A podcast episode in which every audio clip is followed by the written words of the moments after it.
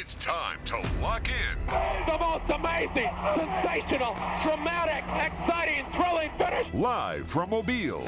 Sports Radio 105.5 WNSP presents 99 yards away. Win this game for one another. The Final Drive with Corey LeBounty and Michael Bronner. Do your job and play together. The Final Drive. Live on 105.5 FM and streaming on the Sound of Mobile app. I cannot believe it.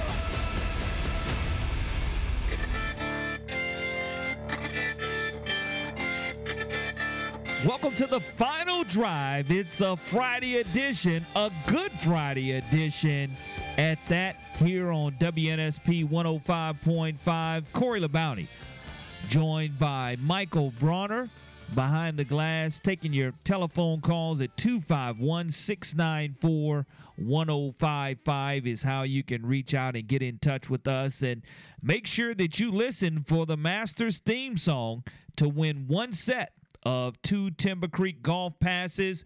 We've been giving those away all week long, and it's in honor of the Masters. And make sure when you hear that Masters theme song played, you give Michael Bronner a call at 251 694 1055. And Michael Bronner, of course, it's been all about the Masters yesterday and today. And what a beautiful and glorious day that they had to get started at Augusta, but today a little bit of a delay. They tried to start the tee times 30 minutes earlier, but they had a 30 minute delay a while back, about an hour ago, and it looks like the rain will continue to come down here tomorrow as well. Yeah, the players only had to get off the course for about 20 minutes. Probably didn't need to get off at all, but I guess when it comes to lightning, they're better safe than sorry, which is, you know, you can understand that strategy. Uh, so the delay started about 215 or so, lasted to about 235. It was funny. Jon Rahm was sitting there uh, with a shot out of the bunker and and couldn't couldn't shoot. He was like almost lining up to hit when the horn blew, and uh, he he was pretty upset about that. But it's looking like Hopefully, they're going to get them all in today. A lot of guys already finished for the day.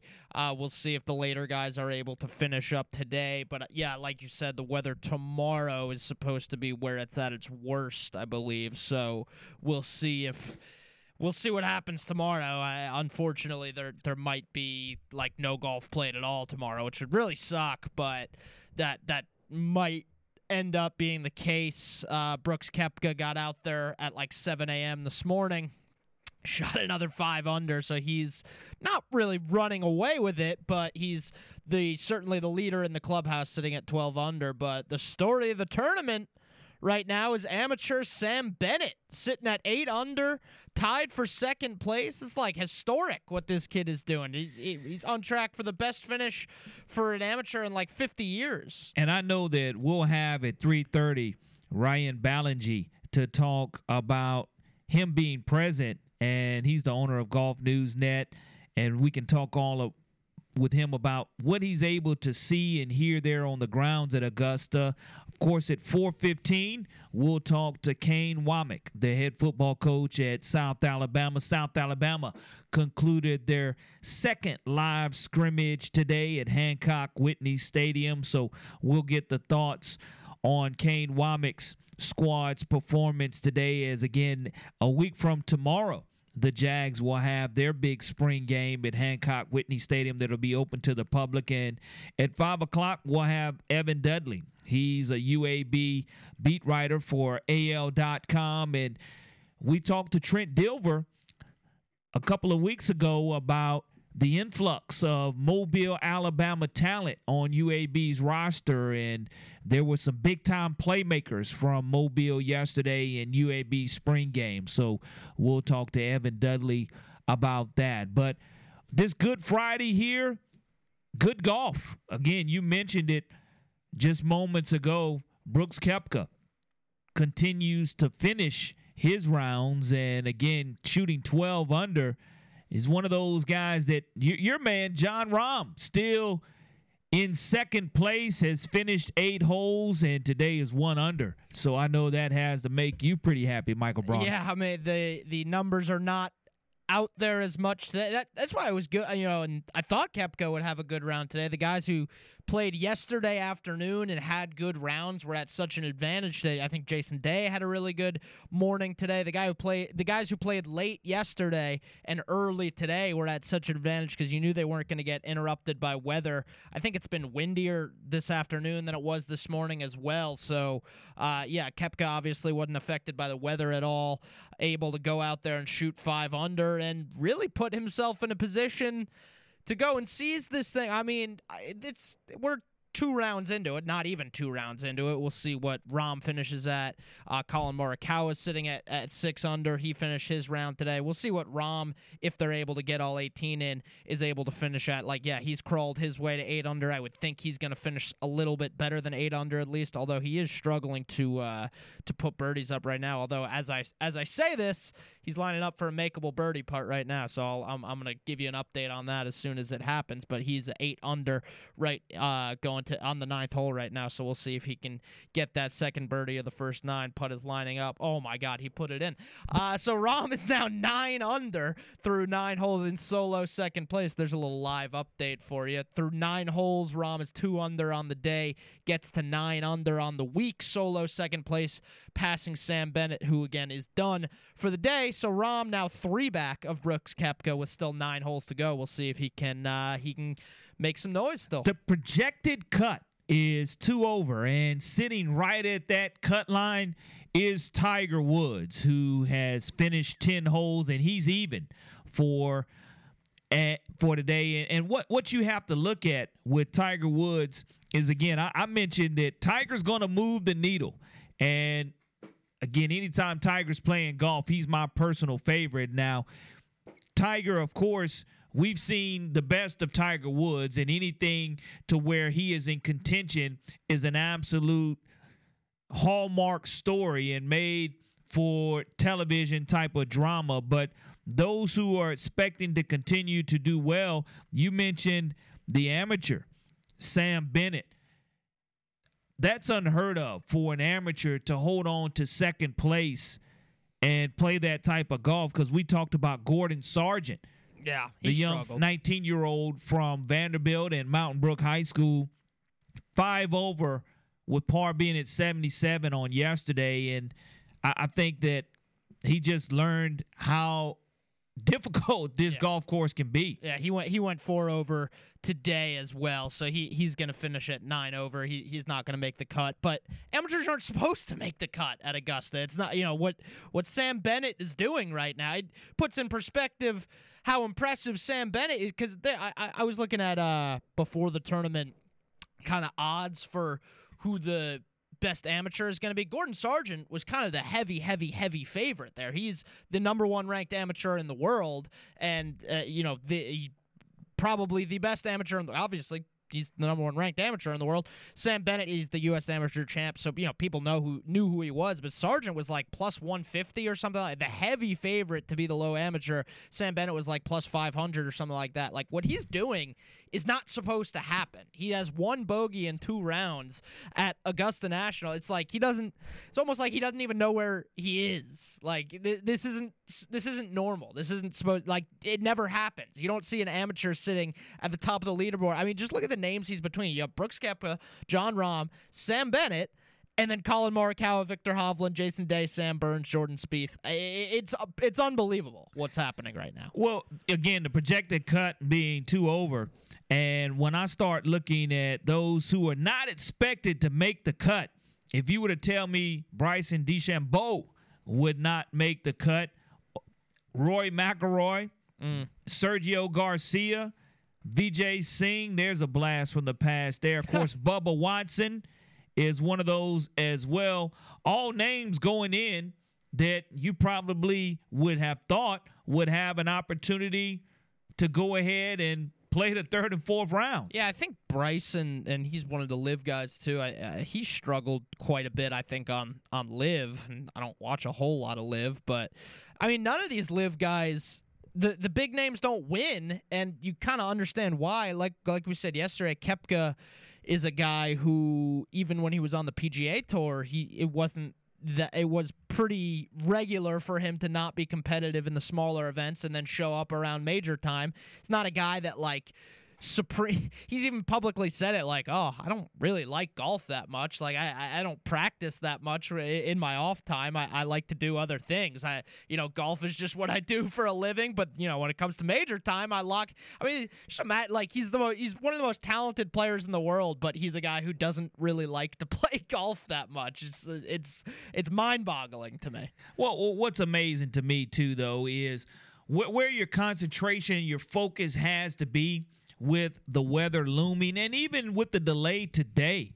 Like I said, close to a 30 minute Masters delay due to the lightning in the area. Where where does that take you if you're in some type of rhythm or a groove? Because I know that you've seen NFL players or NBA players talk about them being in the zone. And when you're striking that ball, and the, the biggest thing is, Michael, the temperatures are what's expected to change drastically yeah, because we're looking at close to 80 degrees today.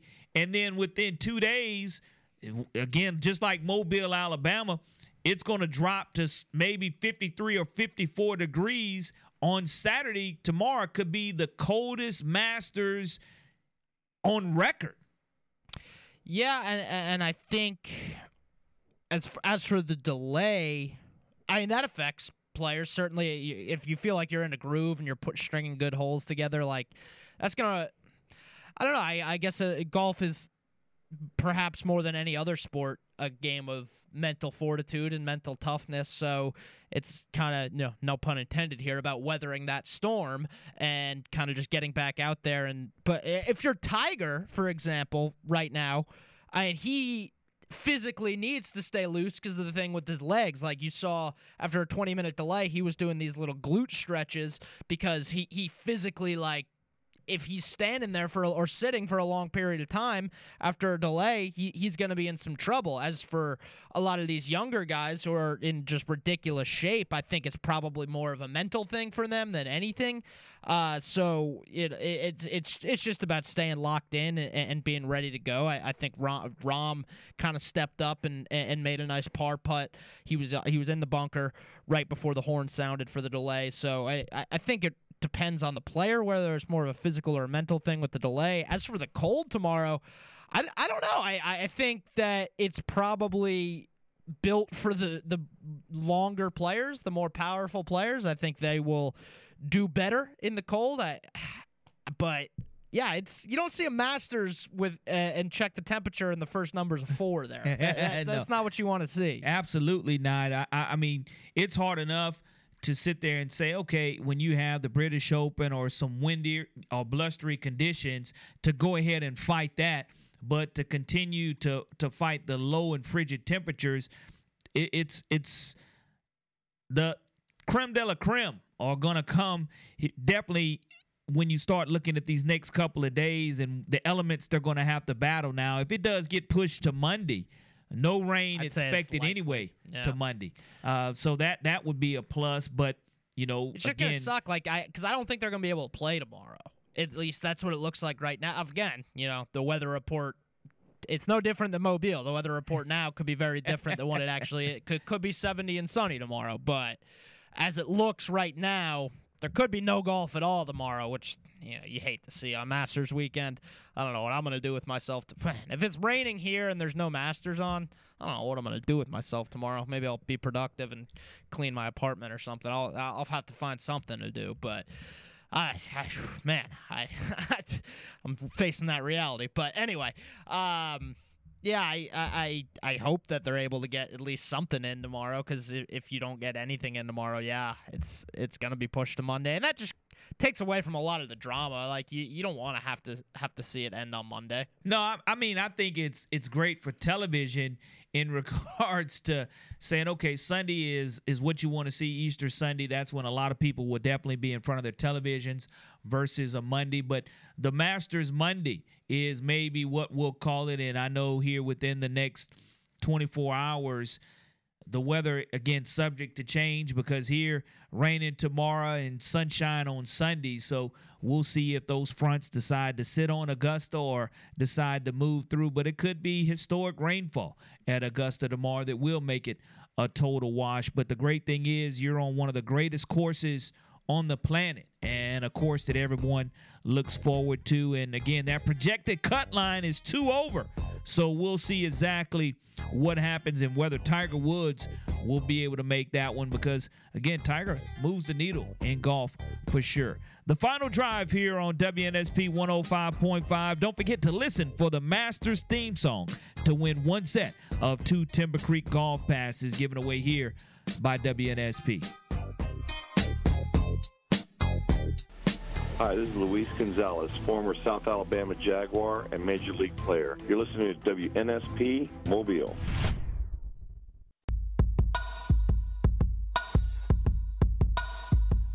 The final drive here on WNSP. Corey LeBounty and Michael Bronner joining you on this Good Friday. And the Alabama Crimson Tide have had three weeks of spring practice going on, and they held its first live scrimmage this afternoon at Bryant Denny Stadium. Very similar to what the Jaguars and Kane Wommack have done, and Alabama has now completed eight out of their scheduled 14 practices, and of course, with it being closed, a closed scrimmage to the media and the public They'll have another close scrimmage on the 15th before its A-Day game on the 22nd. And Nick Saban, of course, today addressing the media after said really no difference in the quarterbacks. Both quarterbacks played well. He was impressed with the four running backs that he had. And Nick Saban said he doesn't really like to get in the way of the coaches letting them do their thing as far as having a new defensive and offensive coordinator. I think that that's big time for them. He said that's the next step of progression, being able to play winning football is to let your assistant coaches do their thing. Michael, I, I think that you know Nick Saban has has kept things close to the vest, and it's been about reps, reps, and reps, and not depth from a practice standpoint for this Crimson Tide team. Yeah, the running backs is interesting. obviously, you bring in Tommy Rees, and the big point of the discussion is going to be, oh, Alabama getting back to ground and pound, which I, I think is true to a degree, and we've talked about that a lot. But I mean, they're never going to not be a pass first team. It's just the reality. It's the reality of college football. If you're trying to play a high level offense, like, yes, you can get back to maybe a more balanced attack, and especially exiting the Bryce Young era and, entering the Milroe slash Simpson era. Yes, I, I mean, certainly there's going to be more of a running element than there has been in the past couple of years. But, I mean, that being said, uh, they're they're still going to be a team that relies on the passing game every I mean it's 2023 in college football. You can't you can't turn back the clock 50 years and expect to uh, be a championship contender. It just doesn't work that way. That being said I do love this running back room. Jase McClellan Roydell Williams and I'm assuming the other two he's talking about at that point are uh, uh, Justice Haynes and is it would it be Richard Young or uh, or the other kid who was a freshman last year? Uh, I can't remember his name off the top of my head well, he didn't name anybody besides Roydell Williams coming back for the Alabama Crimson Tide today, Jamarion returning Miller to practice. the other one I was thinking of. There you go. And when when you start looking at what Nick Saban wants Alabama to accomplish with this new offensive coordinator, I, I think that Nick said, "Look, the players love him." And he's using the system, adding some more multiples to run the ball and Tommy Rees understands how to use formations to set matchups, quoting Nick Saban there. And when you have a running back room that consists of four running backs, that that's something that I think is very impressive for this Alabama Crimson Tide. Now, I think what's missing is that big bruising back that Alabama has had in the past when you want to run the damn ball with Derrick Henry. Um, and, and, just pound it on people, pound it, pound it. I mean, Josh Jacobs was not scared to take it between the tackles. I think Jase McClellan kind of fills that role. I, I, mean, obviously he's not Derrick Henry, no one is, but I mean, I, when you need to like pound it between the tackles, look at the the second half of the Ole Miss game last year's. What I really point to there when Jahmyr Gibbs was sidelined, it, was weird. I, I, I was actually at that game. I remember it was like it was Jahmyr Gibbs benched or is he injured? And it turned out he, he was dealing with an ankle injury in that game. But uh, Jase McClellan is really like what won them that game. You know, getting getting the run established in that game and and uh, in in a power type of format, and uh, he had he had a long touchdown in the Texas game as well. I, I am a big fan of Jase McClellan. I, I think that these two freshmen coming in are very talented as well. I think McClellan is is more of your traditional back per se than uh, than maybe I don't know how much he brings in the way of like electrifying guy, but he's a dependable guy that can give you three downs and uh, and get between the tackles and put his head down and give you some yards. So I like Jase McClellan quite a bit. I, I think he's.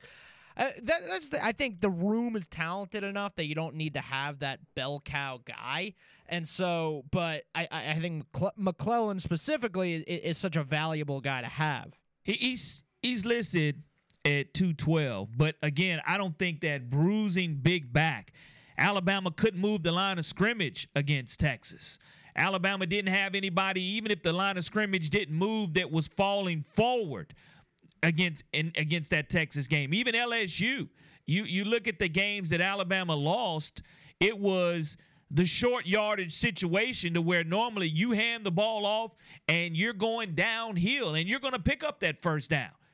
Alabama, to me, hopefully this year will find a way with the new offensive coordinator to get back to that.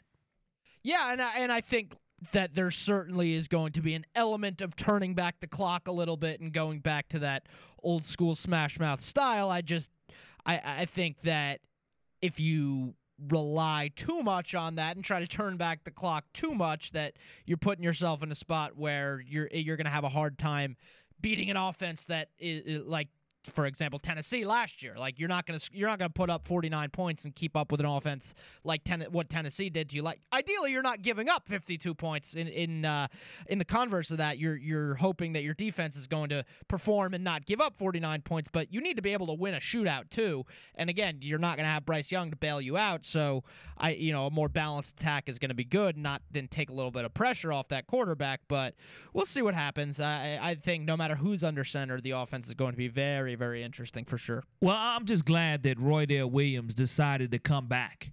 And I think, you know, with him coming back at full strength and healthy, just the more backs that you can have, you, if I can sit there and you're you're able to have what you truly call a third down back, that's great. Because I mean, you look at Josh Jacobson, what he was able to provide. Yeah, you could have put him in there on first or second down, but you didn't have to. And that's how he was able to stay fresh how it's and be been. so explosive. And that's what's going on for Alabama as they concluded their eighth practice today. Full contact for the Crimson Tide. So we'll continue to look at Nick Saban's quotes coming out of that practice today.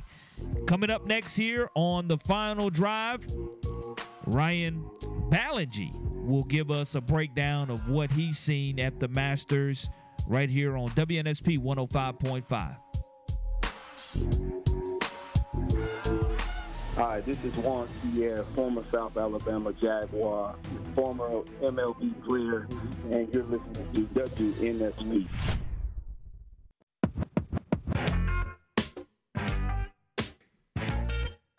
The final drive on this Good Friday here in Mobile, Alabama. Corey LeBounty along with Michael Bronner joining you this afternoon. And of course, everyone's taking a look at what's going on at Augusta, the Masters, and of course, the leaderboard right now. Brooks Koepka is doing Brooks Koepka type things. He's finished for the day, five under, 12 under total. And no better person to talk to to get a better feel for what's going on at the Masters than Ryan Ballengee.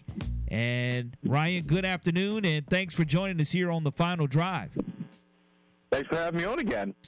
Well, I tell you, when you came into this Masters tournament, my man Michael Bronner, he likes Jon Rahm to win it all, and I wanted Tiger Woods to at least make the cut and move the needle for golf. And today, of course, we had that first rain delay. I guess the biggest question that everybody wants to know is if they finish today, will there be any golf tomorrow? That's a great question. I am not convinced we're going to play a whole lot of golf tomorrow. The weather forecast looks pretty bad this evening with some more rain expected to roll in, but you know how it is with thunderstorms in the southeast that can happen or not happen. So it looks much more certain for tomorrow that it's going to be a steady rain, that it, it's going to be pretty consistent at some point. That's probably going to stop play. I just don't know when. So uh, I think fingers crossed to get through this today without another delay, and it looks like it's kind of teetering on that. And if you can get through today, maybe you just have a, a washout tomorrow and you just have to kind of fit it in on Sunday as best you can, and then probably go to Monday. But I, I think it's still a little too unpredictable to know uh, if we won't even see any golf tomorrow because I thought it would be a little bit worse today than it is, and you know we kind of dodged it a little bit.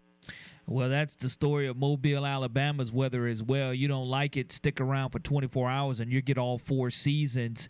The temperature is expected to drop regardless of whether the thunderstorms pounce on Augusta or not. And the projected cut line is two over, and Tiger Woods is sitting at even right now. Do you expect Tiger Woods to make the cut? And if he does, will this inclement cold weather really make a difference in what he's going to be able to accomplish?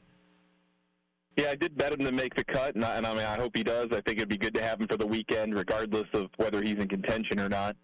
But I, I think dropping temperatures 25, 30 degrees from yesterday, it, that messes with a guy. I don't care what your bones are like or how old you are. If you have uh, you have broken bones or arthritis or those types of things, I've had so many people tell me over the years it just gets worse with cold weather, and you can kind of feel it in your bones when it's about to change. And I think the same thing will probably happen for Tiger. He's talked about being a little bit more painful, in more pain, uh, having a little bit more of a consistent dull in his legs compared to last year because he's been trying hard to prepare for this tournament. I'm not saying he can't finish it, but let's get through the weekend. Or let's get through the, the cut, and then let's see if he can get through the weekend rather. What's been more impressive when you sit there from a golfer standpoint? Is it Sam Bennett, the amateur, or is it Gordon Sargent at 19 years of age sitting there playing at the Masters? And Gordon Sargent's going to be an impressive kid. He's got all the physical gifts you need to be a, a tremendous professional, elite level golfer someday. He's not there quite yet. The short game is not there quite yet. I, I did bet him to be the low am. I didn't know if Sam Bennett was going to turn up in the way that he did at the USAM. He clearly has, has been remarkable. Uh, I, I think that's more impressive to play alongside the defending champion of the Masters and find yourself right up there going into the weekend against a whole bunch of incredible competition. Now, now the challenge is, can he do it for two more days, realizing that he could do something incredibly special that's never been done at this tournament if he plays his cards right over the next two or three days? Yeah, Ryan. Of course, we were rooting for uh, Gordon Sargent. He's a Mountain Brook, uh, Birmingham kid, but uh, I mean, what Sam Bennett is doing right now is, I mean. I've never seen anything like it in my lifetime. What, can you remember an amateur performing like this at, at a Masters in ever, at least in the last what fifty years. I mean, we've had a couple of really good runs from amateurs, but not quite to this level. I don't think. I mean, Matt Kuchar in the late '90s, and then Bryson DeChambeau was quite impressive, but not quite to this level. The, the closest analog maybe I have is to Paul Dunne at the Open at the Old Course, went 2015 and he played tremendously well, but then fell apart in the final round. Just just couldn't put it all together for four days. And you never know with a, player who is untested at this level. I, I don't care how long you've been a professional or if you're an amateur, what your body is going to go through, what you're going to feel like on this particular stage when you have the eyes, you know you have the eyes of the world on you. And Sam Bennett seems just swaggy enough with everything that he does that I don't think it's going to bother him all that much but you just never know. But whatever whatever he does from here on out, it's incredibly impressive what he has accomplished this week. Well, they're back in a delay right now. We'll see. Hopefully, if we're able to play some more golf today. Uh, I'm not going to ask you to predict the weather, but how much of an advantage was it for, for Brooks Koepka and guys like that who got the tee off at 7 a.m. today, weren't affected by the weather, whereas Jon Rahm, you know, he's having to go in and out of the clubhouse all day? Yeah, I think the default is that the benefit is huge, right? But it depends on how long the next time is until Brooks Koepka and everybody in that wave hits a golf shot. Because I think at a certain point, kind of rot sets in, sitting around too long sets in. You kind of check out a little bit competitively. It's hard to snap right back in if you're waiting 18, 24, 36 hours before you play a, another shot that matters. So I think there's a certain point where that maybe turns in the favor of the other way. But if you can get through that second round, it, it just depends on what they get accomplished today. If they get through the second round somehow, at least most of it, then I, I'm, I'm not convinced that the benefit falls either way if we're not going to play tomorrow. And we, we'll just have to see what the weather brings. But I think the default thought is hey, if you got done your 36 hole today, you have a huge advantage depending on what the delay looks like over the next day and a half. Coming in, a lot of the talk had been LIV golf versus PGA golf, and it's a situation Phil Mickelson has made his presence known and quiet is kept. Didn't have a lot to say at the dinner, the champions dinner, but he's letting his golf do all the talking for him as this second round continues to unfold. Yeah, he's playing way better than I think most people would have expected. I mean, I, I try to do this handicapping for a living and talking to people who are our members and, and doing different interviews and publishing stuff at our website. I didn't really know how to take the data about LIV because it felt like a lot of the outcomes on LIV are random. They're more random than the PGA Tour, which obviously plays week to week and similar courses every year, and you kind of get to know venues a little bit better. And so I didn't know what to take from that. But Phil has been a terrible golfer since he went to LIV. I mean, truly bad. And then he comes to a place he obviously likes, has won at three times, and probably had something to prove.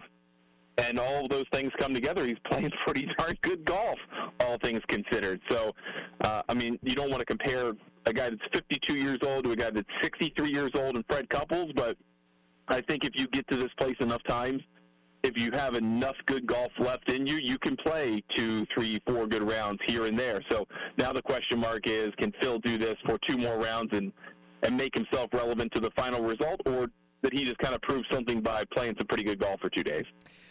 does the cold weather that we're expecting the next, and we're talking to Ryan Ballengee, Golf News Net, uh, does the cold weather we're expecting over the next couple of days favor a certain type of player like your Jon Rahms who are more powerful, or, or, or is there anything to that? I think that there is, but not necessarily. And I think most people will point to 2007, the last time the Masters was quite cold.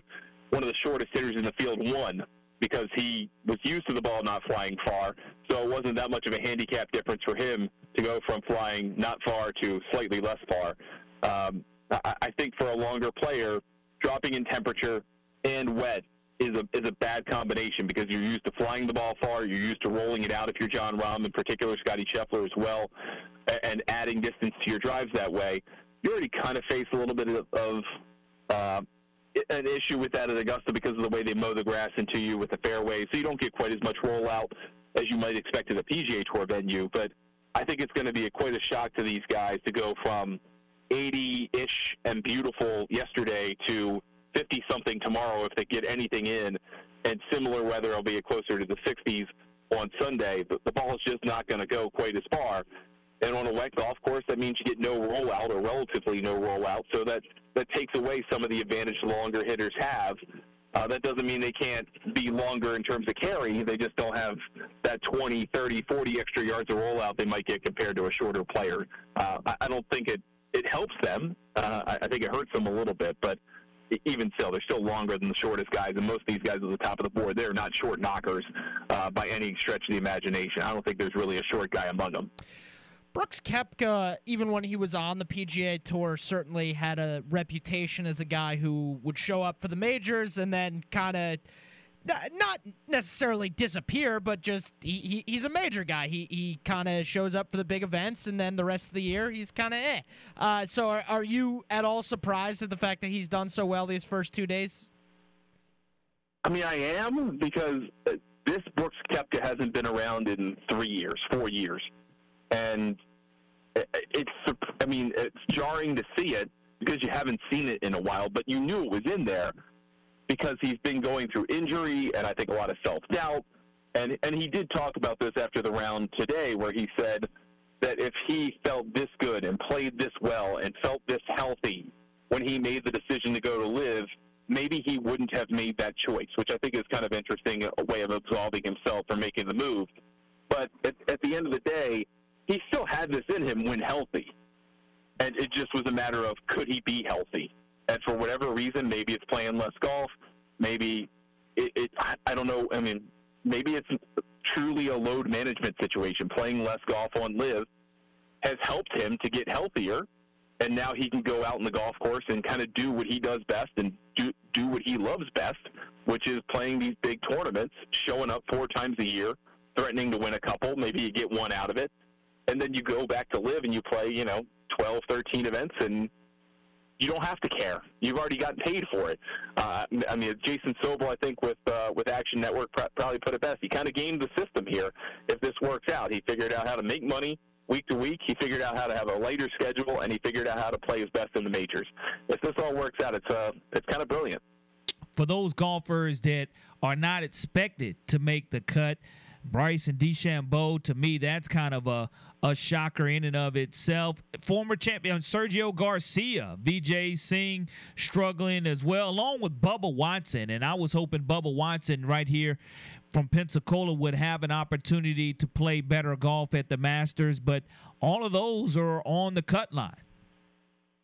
Yeah, Bubba has not been a, a good player since he went to LIV. I mean, he played, uh, he was injured when he made the move to LIV and just started with this season, but the results have not been good. If you tried to compare, and I tried to do this for Golf News, I tried to compare the competitive rounds on LIV this year to the competitive rounds on the PGA Tour, and really the only two players that could even stand a chance that even sniffed the PGA Tour players in terms of strokes gained by comparison were Mito Pereira and Brooks Koepka. Everybody else didn't look very good. And it looks like Cam Smith's playing pretty okay. Dustin Johnson's playing pretty okay. Those guys have a great track record on this golf course. Those were really the four guys, maybe Patrick Reed, that I thought people could look at from LIV and say they have a chance. And everybody else I didn't think did. Looks like in the end it's going to be close to a 50-50 split for those 18 LIV guys of who makes the cut and who doesn't. All told, that's not a bad representation for them. But Bubba Watson didn't look like a guy who was playing good golf, and unfortunately did not play very good golf. Well, Ryan, I have the biggest question of the afternoon for you. Whether it's on Sunday or Monday, who is going to win the $2.7 million purse and call themselves Masters champion and have an opportunity to put on that green jacket? Well, I'd love to tell you I know for sure, and I'd love to tell you with certainty, but I think there's a lot that's going to happen here in the next two, three days. So we we don't really know how it's going to affect these guys. But Brooks has been incredible. I think the longer he sits, and the less he and the more he can mellow out after probably kind of talking himself into smacking everybody around the first couple of days. Uh, I think that works against him. Uh, I personally have a, a ticket on Collin Morikawa. Six back is not bad after 36 holes if he can hang in there, but it really kind of just depends on how these guys approach the next few days of likely delays and whether they respond to that with annoyance or they respond to it as an opportunity. And I, I don't know who's going to do that best, but I'm I'll say Brooks Koepka wins in the end. I mean, he has just looked so darn good for the first 36 holes. It's kind of argue hard to argue with what he's done so far. We'll see if he's able to hold on to that momentum. And again, me being a Tiger Woods fan, would love to see him make the cut and be able to persevere through these lower temperatures that are going to be coming through Augusta, as well as just being able to finish the tournament as well. Can't thank you enough, Ryan, for taking time out of your Good Friday to join us here on the final drive on WNSP. And if people want to learn more and see about your coverage of the Masters and all the other great tournaments that go on throughout the season, how can they follow you? Head over to golfnewsnet.com if you want to read our stuff. You can sign up to be a member and go through all the handicapping stuff if you're into that kind of thing or you can follow us on Twitter or Instagram or Facebook at Golf News Net. Ryan Ballengee joining us on the final drive. Have a wonderful Easter weekend, and we'll talk to you soon.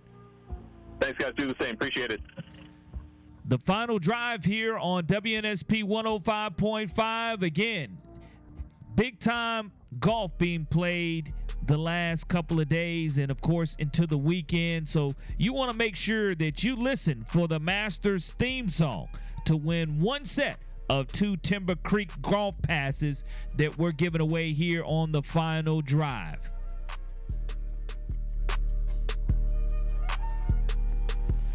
This is Joe Espada, bench coach of the Houston Astros, and you're listening to WNSP.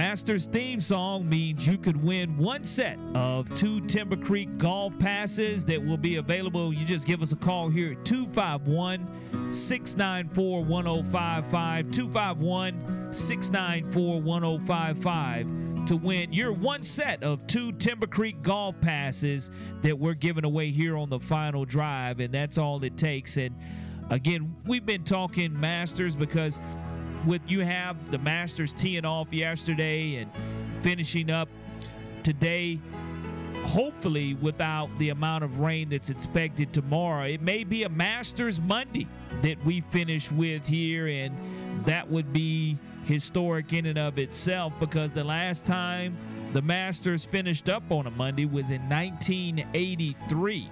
So it's something that does not happen too frequently. And we mentioned, like I said, just like here in Mobile, Alabama, you don't like the weather, stick around and it'll change because from 80 degrees yesterday and today to dropping down to the low 50s tomorrow and possibly Sunday as well that's just a dramatic change for those that aren't used to it and i know it it makes it a hectic situation for the caddies and the caddies definitely have to be prepared for everything just like you do here in mobile to where you have to have all four seasons in your closet at any point in time because the weather can't change. Just imagine having to play golf in those elements that change that quickly and be able to do so at an elite level. That's what's going to make it interesting. But, Michael, we do have a winner for that one set of two Timber Creek golf passes. Yeah, congratulations to Richard. We got another set that will be given away probably sometime in the next hour, sometime in the four o'clock hour, I think. So keep it tuned in no worries. There's still another pass to get. Keep listening. Keep tuned. Keep it tuned in. Keep calling. You got another shot at it. Well, don't forget, coming up at 4:15, we do have South Alabama's head football coach Kane Wommack scheduled to join us to talk about the Jaguars live competition that they had in their scrimmage today. And I know there was a lot of energy and excitement. And we'll talk to Kane Wommack as a week from tomorrow they will be preparing for their open scrimmage to the public at Hancock Whitney Stadium. And again, coming off a historical or the most wins in South Alabama history and just having as many returning players as they do, it's fun to try to get a heads up and a start and to get an early look at the 2023 South Alabama football program as again it's littered with local players who are going to make great contributions. And I think that's that's going to be key as well. And of course at five o'clock the top of the hour we have Evan Dudley who will be talking about the UAB Blazers football spring game that they had yesterday.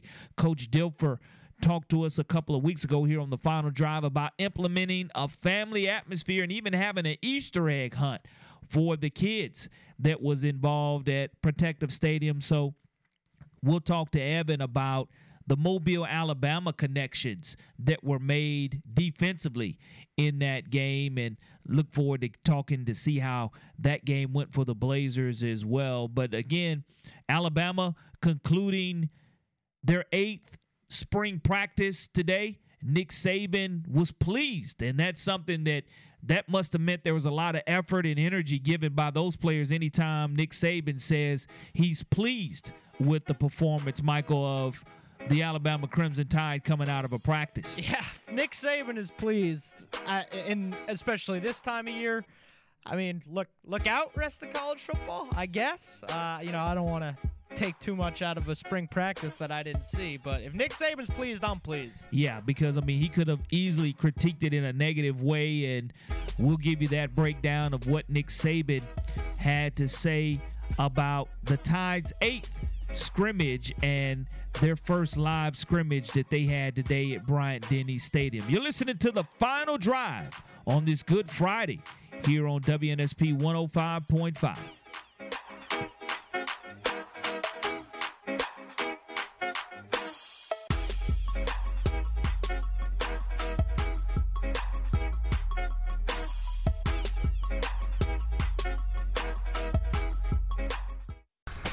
time to lock in.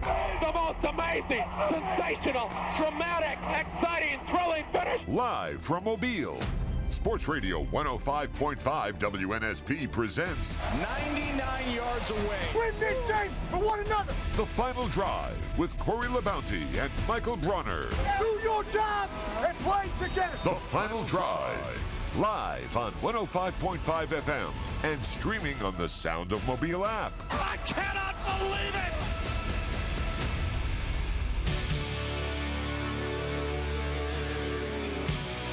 The final drive on this Good Friday here in Mobile, Alabama. Michael Bronner joining me, taking your telephone calls at 251 694 1055. And as we were going into the break, we were talking about again UAB completing their spring game on yesterday and getting ready to talk to Evan Dudley at 5 o'clock from AL.com about the Blazers finishing up already. And of course, Auburn has their big time spring game tomorrow. We talked to Antonio Coleman yesterday about what it meant to be an Auburn man and the excitement that's being generated around Hugh Freeze and whether or not, you know, the whether it be bad or not, you know, the the recruits are coming and they're going to have an opportunity to meet and greet the staff and you always love to have great weather so you can have a huge crowd for your A-Day games. But when you don't have that, you just have to have a backup plan in effect. And of course, it's been cold and rainy on a couple of Alabama A-Day games. And Alabama's Certainly A-Day was. game will be April 22nd. It was terrible last It- year. it- I mean, it, it, it's it's been that way a couple of times to where it's it's definitely worth watching on television for sure. But That means good omen this year. It's going. I'm. I'm. I'm speaking it into existence. We're gonna have good weather at A Day on what is it, the 22nd this year? So we got two weeks, oh, a little over two weeks for me to be right or wrong on that. I'm. I'm speaking good weather into existence in Tuscaloosa on A Day. I'm. I'm sure people around here be uh, be going up for that. You know, it's it's free. It's a good time. I, I just I love A Day. I'm gonna go up there and pretend it's a game day and, and tailgate a little bit and go in there and watch watch these quarterbacks and receivers go at it. Maybe And- some freshmen as well. next Saturday, South Alabama, according to Mobile, Alabama's weather right now, only a 19% chance of rain next Saturday for Kane Wommack and the Jaguars. The high scheduled to be 85 degrees. So it'll be plenty of warm for people to come out and get a chance to see the South Alabama Jaguars. But going back to Nick Saban and what he had to say today after practice, you you don't hear Nick Saban really praise his team a lot as far as ah, when after a practice. Yeah, I, I like you don't see him praise specific players because today, I mean, here here's Nick Saban's quote. There was a lot of good things out there. I thought the intensity was good. There was a lot of good hitting, and he said they tried to play physical. And someone who's going to be physical for the Crimson Tide is safety Caleb Downs. And I think that he's going to be a big factor in what Alabama decides to do defensively. And one of the sleepers has been Malachi Moore moving him over to safety. You really haven't heard his name as he was relegated to the sidelines a lot last year, and you don't know whether that was due to injury or performance. But it's probably a little bit of both, as well as really more than anything, the emergence of Brian Branch, who you Right. could argue was the best player on the defense last year, especially towards the end of the season. and Caleb be a good Downs, NFL player too. I, I know, I know you're high on Caleb Downs and what he's going to bring to the Alabama Crimson Tide. I am very, very, very high on Caleb Downs. I'm not the only one. I mean, it's uh, Scott Hunter said, uh, you know, he's he, he's uh, all the indications are he's gonna he has starter written all over him as a freshman. It's not an unusual thing for Nick Saban to to play start. I mean, Kool Aid McKinstry was playing in the national championship as a starter. Jaheim Oatis was playing major time last year as a freshman on on uh, the defensive line in the trenches. I mean, the kid is really good, and not to mention he's been practicing with the team since bowl preparation last year. He was a really early enrollee, and he is that good. He, he's the sixth overall recruit coming in uh, from I think it's Mill Creek, Georgia, I believe, and uh, he he is legit, man. He is going to be a playmaker in this secondary. Well, one of the things that's interesting as well was when Nick Saban was asked about Hugh Freeze's suggestion about playing another in-state school for a spring game, and Coach Saban was quoted and didn't know anything about it. Of course, Coach Saban does not watch the news. All he does is watch the Weather Channel and eat Little Debbie's in regards to what's going on. Said he didn't know anything about it. I don't, I don't really believe that. He says we're always think interested. He knows, he knows more than he ever lets on. Uh, Well, hey, hey, look, uh, he he's not going to give anyone any rat poison, but he did make a comment on it and say we're always interested in helping people any way that we can. If there's the purpose of what they're doing, that's certainly a good thing. Now, being a good thing for who? That is yet to be determined because, again, the smaller schools, of course, it's great for the smaller schools. Does it benefit your bigger schools in state? That's a debate that a lot of people are having, and one of the reasons that Hugh Freeze even brought up the idea.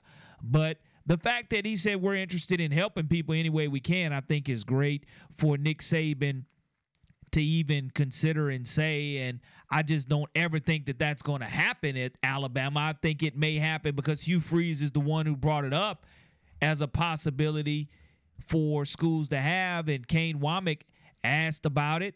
I, I just don't don't say it. I don't I don't know if it'll ever happen, Michael. Yeah, I well, we talked about this the other day, and in trying to figure out who it would benefit more, I, I see how it could benefit Alabama lining up against Troy or South or UAB or whoever. Uh, certainly works more to the benefit of the smaller school. I think. I, I just I don't know. I I think that there's injury risk there. Is I mean, not that there's not injury risk in a spring game. Uh, it, it's essentially a practice, but I, I just I don't know. Is is that something you you personally really want to see? I, I'm I'm kind of okay not seeing it as as long as maybe if it was an addition to the but like I said earlier in the week, I like A Day how it is. I, am excited for A Day this year to see Jalen Milroe and Ty Simpson face off, to see these freshman quarterbacks go at it, and see a lot of the, this freshman class that's coming in. I, I just I think A Day is special in that it gives it one it's it's free and you know you go and you, you, you kind of sit wherever you want, and that's all, all well and good. It's an opportunity to be in Bryant Denny uh, in a low pressure environment, I guess. But two, it's like for the the really big, you know, scouting perspective fans, you got to look at the whole team uh, going up against each other, and and you know you got to take it with a grain of salt because. Again, what did I say earlier this week? Ajay Hall had like a historic performance at A Day. It, it doesn't mean a whole lot if you have a huge performance at A Day, but it's it's still fun. I, I like it. I like watching, you know, uh, red go against white, and it's I don't know. Well, I, I like A Day the way it is. I, I think, like I said, in Alabama, I don't think you'll ever see them play another in-state school for a spring game or even a closed practice for that matter. And one of the the players that we won't be able to see in the A-Day game is Deontay Lawson Mm. from Mobile Christian, still out the entire spring with an injury. But I think that Deontay Lawson has the opportunity to be that alpha dog for the defense and the Crimson Tide this year. Hurts missing spring. You hate to see that. You wonder if a guy like uh like a Kendrick Blackshire uh, from a couple of recruiting classes ago step up. I don't know. Henry To'oTo'o coming in, kind of really obviously taking one of those off-ball linebacker spots the last couple of years. Uh, really pushed those guys down the depth chart, and yeah, I don't know. To'oTo'o was was okay. I, I think he probably you could say fell short of expectations when he transferred from Tennessee. I, I don't want to go so far as to say To'oTo'o was a disappointment at Alabama, but I, I think he probably wasn't what Alabama expected him to be. Well, there's a reason that he went ahead and chose Tennessee over Alabama to begin with, but with that being his second choice, I think Alabama opened him with open arms in the portal, and that was from a defensive side of the ball. Now, from Alabama's offensive side of the ball, regardless of who's throwing to him, you definitely want to see great production from Jermaine Burton as well as Isaiah Bond, who I think has the potential to be a super duper explosive receiver. And Ja'Corey Brooks has made clutch uh, catch after clutch catch since he's been a freshman at Alabama and had that drive with Bryce Young in the historic Iron Bowl in Auburn a couple of years ago. Listen, I'm just going to say it. I love this receiving group. I love it. I love it so much. And it's like a lot of it is the same as the receiver group we complained about a lot last year. I think Burton emerged down the stretch at the end of the year, had a phenomenal bowl game, obviously. So did Brooks. I mean, Brooks was the best receiver on the team last year, but Malik Benson is a guy that Saban went out of his way to praise today. Uh, the Juco transfer, I think he's going to be a really good player. I love Isaiah Bond. I love Kobe Prentice. I love Kendrick Law. And They have three kind of small, speedy guys who do a little bit of the same thing. I think that's why you saw JoJo Earle and uh, Christian Leary as well depart for the transfer portal, but – I really, really like this receiving corps, and I think with another year in the system, yeah, it'd be nice if they had Bryce Young throwing to him still, and that's just not going to be the case. But I think they're going to do good. I think this receiving group is going to go a long way to help whoever the quarterback is this year. I, I'm very, very excited about this group of pass catchers. Well, the thing is, regardless of who's throwing to them as the starting quarterback for Alabama, you, when your number is called, you have to make those plays. And I think what Alabama is going to have to do is be able on the play action to stretch the field. Yeah. And to be able to stretch the field, have those explosive plays that Nick Saban talks about time after time after time Weren't either getting last year exactly and and it's either you're getting beat on explosive plays a year ago or not making and we can enough explosive we can plays. have this conversation and i know we got kane wommack coming up so we can have this conversation in another open segment but i'm curious your thoughts on whether or not um, the offense because I think in the Arkansas game that Bryce Young got ended up getting hurt in last season, do you think that I, I really felt like that was the game the offense was starting to click almost. Like in that first quarter and a half, it's almost like they're carving up that Arkansas pass defense, and, and Bryce is hitting. I think he hit a long ball to Bond to put him right down at the two yard line. I think Brooks dropped the dropped the deep ball that uh, Bryce rolled out on. Felt like that passing game was really starting to click, and then obviously you lose three weeks of, of uh, good practice reps because Bryce was definitely on a pitch count after after practice at this point. I think that really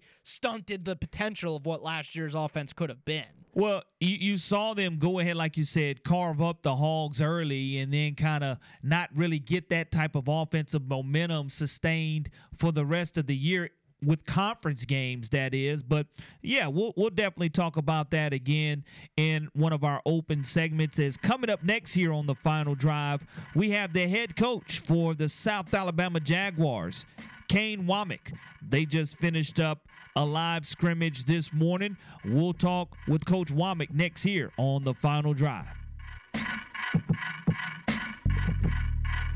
My name is Robert Brazile. I'm from the class of 2018 Pro Football Hall of Fame. You're listening to WNSP.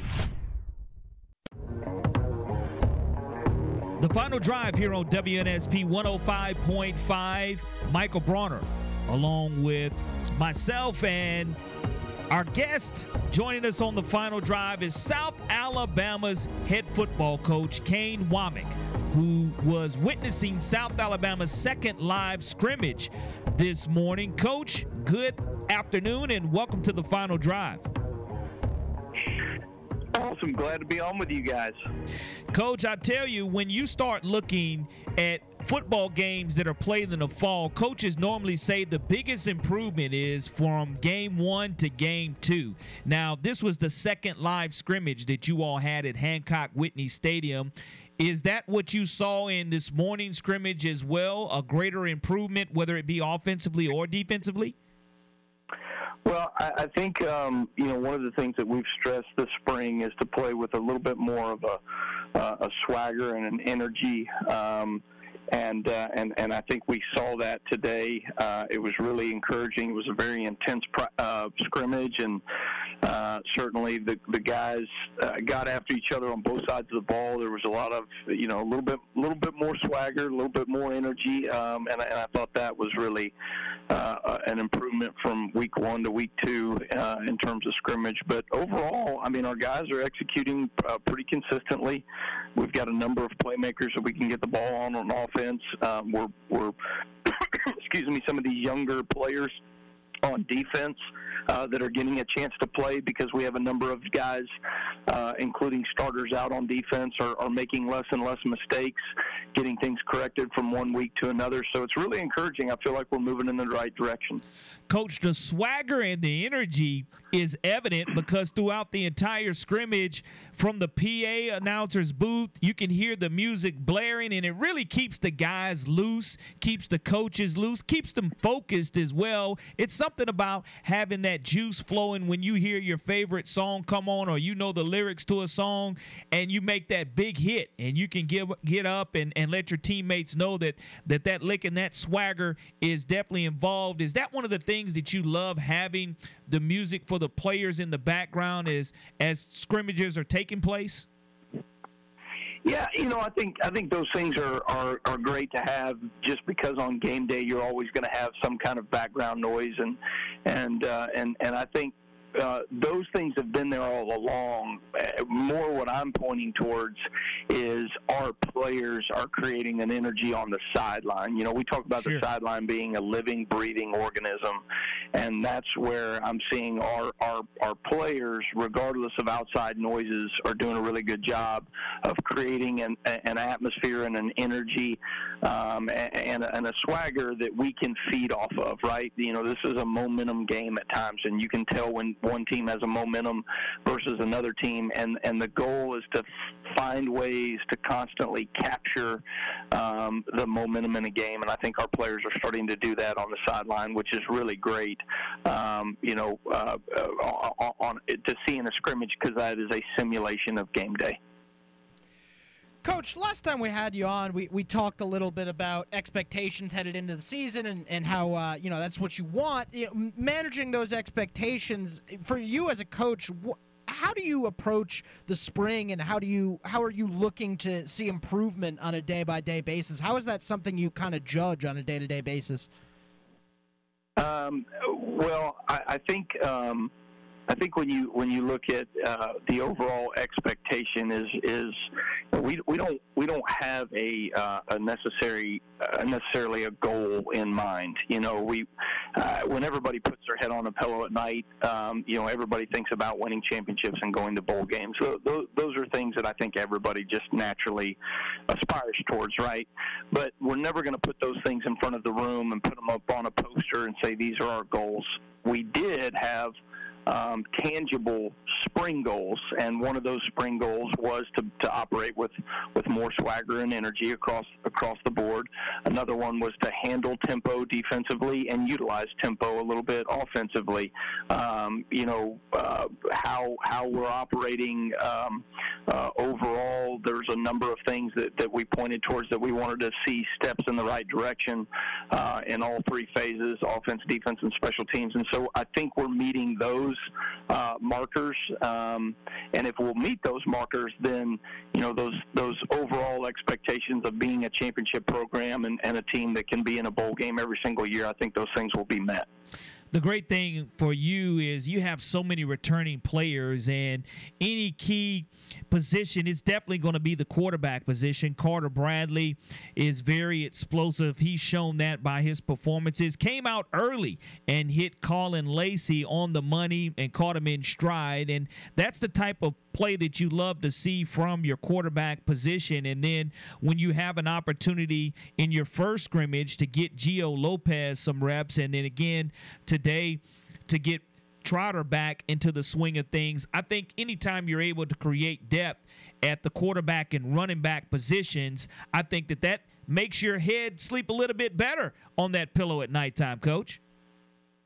Yeah, I think uh, you know uh, we were looking at this at, at some point.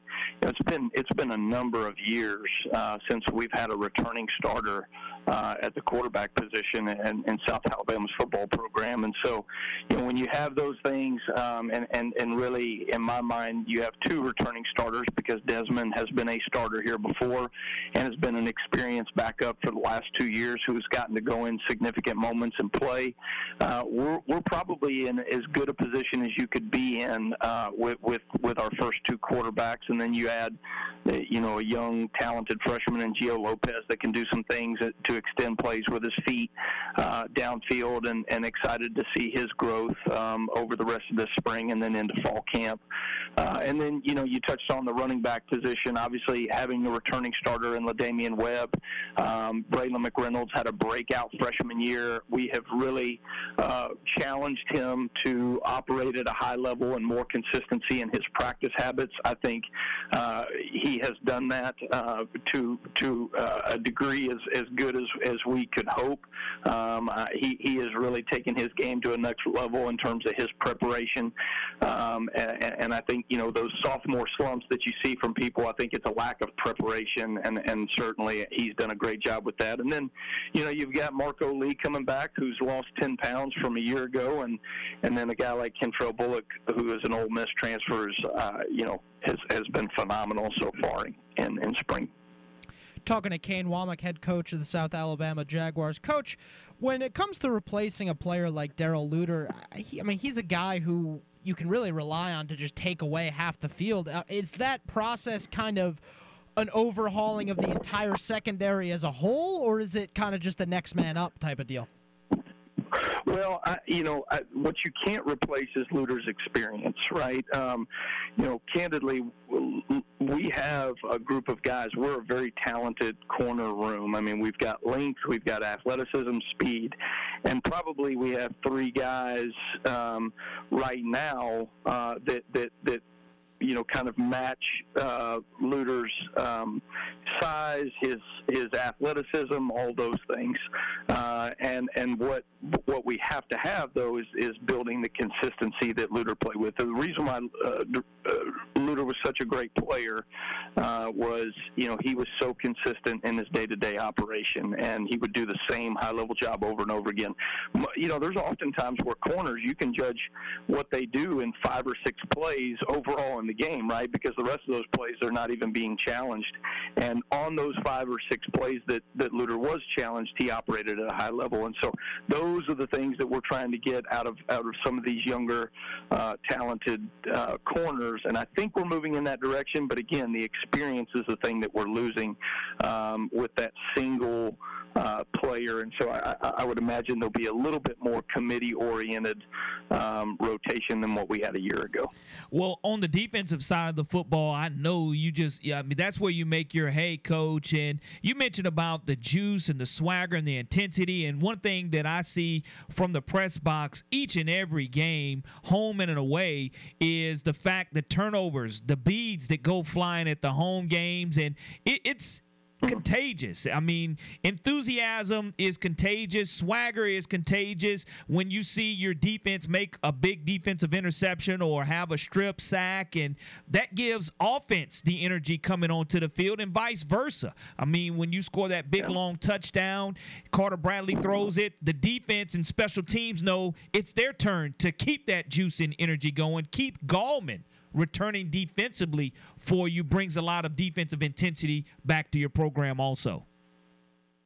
Yeah, you know, uh, takeaways always create momentum for your team, and, and, and specifically, we call them takeaways on defense. You know, uh, uh, uh, turnover implies that the ball was given to you. Takeaway implies that uh, that you you truly took the ball away from the offense, and so those are the the language that we try to use in, in our building from a defensive perspective. And you know, you referenced um, having guys um, buy into what you're doing uh, from a takeaway and, and, and understanding how important creating takeaways um, is a huge piece to what you do defensively. And so we do. We have the you know takeaway beads, and um, you know we we throw beads out when we create a takeaway on defense uh, to, to out to the fans, and you know something that our guys love and appreciate and enjoy. And I think those are fun things to be able to do that also kind of uh, fit uh, and and honor our city um, and and our Mardi Gras, you know. Uh,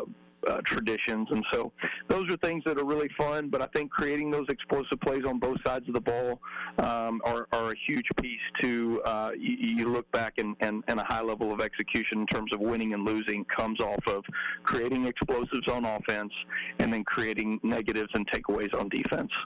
Well, I know the fans will continue to be excited about the fact that you'll have your red and white scrimmage set for 10:30 a.m next Saturday at Hancock Whitney Stadium. And it's always a treat for the fans to have an opportunity to get to meet the 2023 Jaguars. You all do a tremendous job of outreach to the communities, whether it be our elementary schools, our middle schools, and continue to speak to our high schoolers as well. But I, I just want to commend you on making it part of a family atmosphere from the little ones whether it's the flag football and the volunteers that your players give during the flag football sessions that are given by the Reese Senior Bowl, or whether it's just speaking and giving words of encouragement to those elementary and middle schoolers. Coach, hats off to you, your staff, and your players, and the excitement that's coming 10:30 next Saturday at Hancock Whitney Stadium. Well, thanks. I appreciate that. We're, we're we certainly, um, you know, believe in connecting to this city and, and the ways that, that we're going to do that on and off the field. Um, you know, we're starting to see this community truly rally around our football team, and it's very exciting. Uh, but but an opportunity in the springtime to come uh, to come see uh, the work that's been done. Some of these returning uh, starters that that uh, that are heading into the 2023 season, and then you add some of these younger talented players that have that are getting an opportunity uh, to go. It, it we've taken some great strides, and I think our fans will be excited to see that, along with some fun competitions mixed in. I think we've got a uh, quarterback accuracy com- competition, uh, uh, uh, throwing and catching skills challenge, and then you know everybody enjoys watching a big man catch a punt. So we'll do some of those things mixed into a really intense scrimmage uh, that I think our fans will get to enjoy. Well, I tell you, next Saturday, 10:30, you'll be able to see the red and white scrimmage and head coach Kane Wommack. You'll be able to see a lot of that juice and swagger that the players will be exemplifying on the sidelines and on the field. And trust me, it's a fun spectacle to watch. And we're supposed to have outstanding weather as well. Let me knock on wood before I jinx jinx the whole thing, coach. But at the same time, thank you for taking time to talk with us here on the final drive. And again, Jay's up, and it's always great to support South Alabama football and to speak with you here on the final drive. Awesome. Really enjoyed it. Jay's up and LEO. Coach Kane Wommack joining us this afternoon here on the final drive. And again, if you're a South Alabama fan or just love football, I encourage you to go out to Hancock Whitney Stadium next Saturday, 10:30 a.m. You'll get a chance to see the swag that coach is talking about and again just see the excitement that's coming into this 2023 season as South Alabama gets ready to face Tulane at Hancock Whitney Stadium. You're listening to the final drive here on WNSP 105.5. Hey, this is Jimmy Ripple from Gator Boys, and you're listening to WNSP on 1055.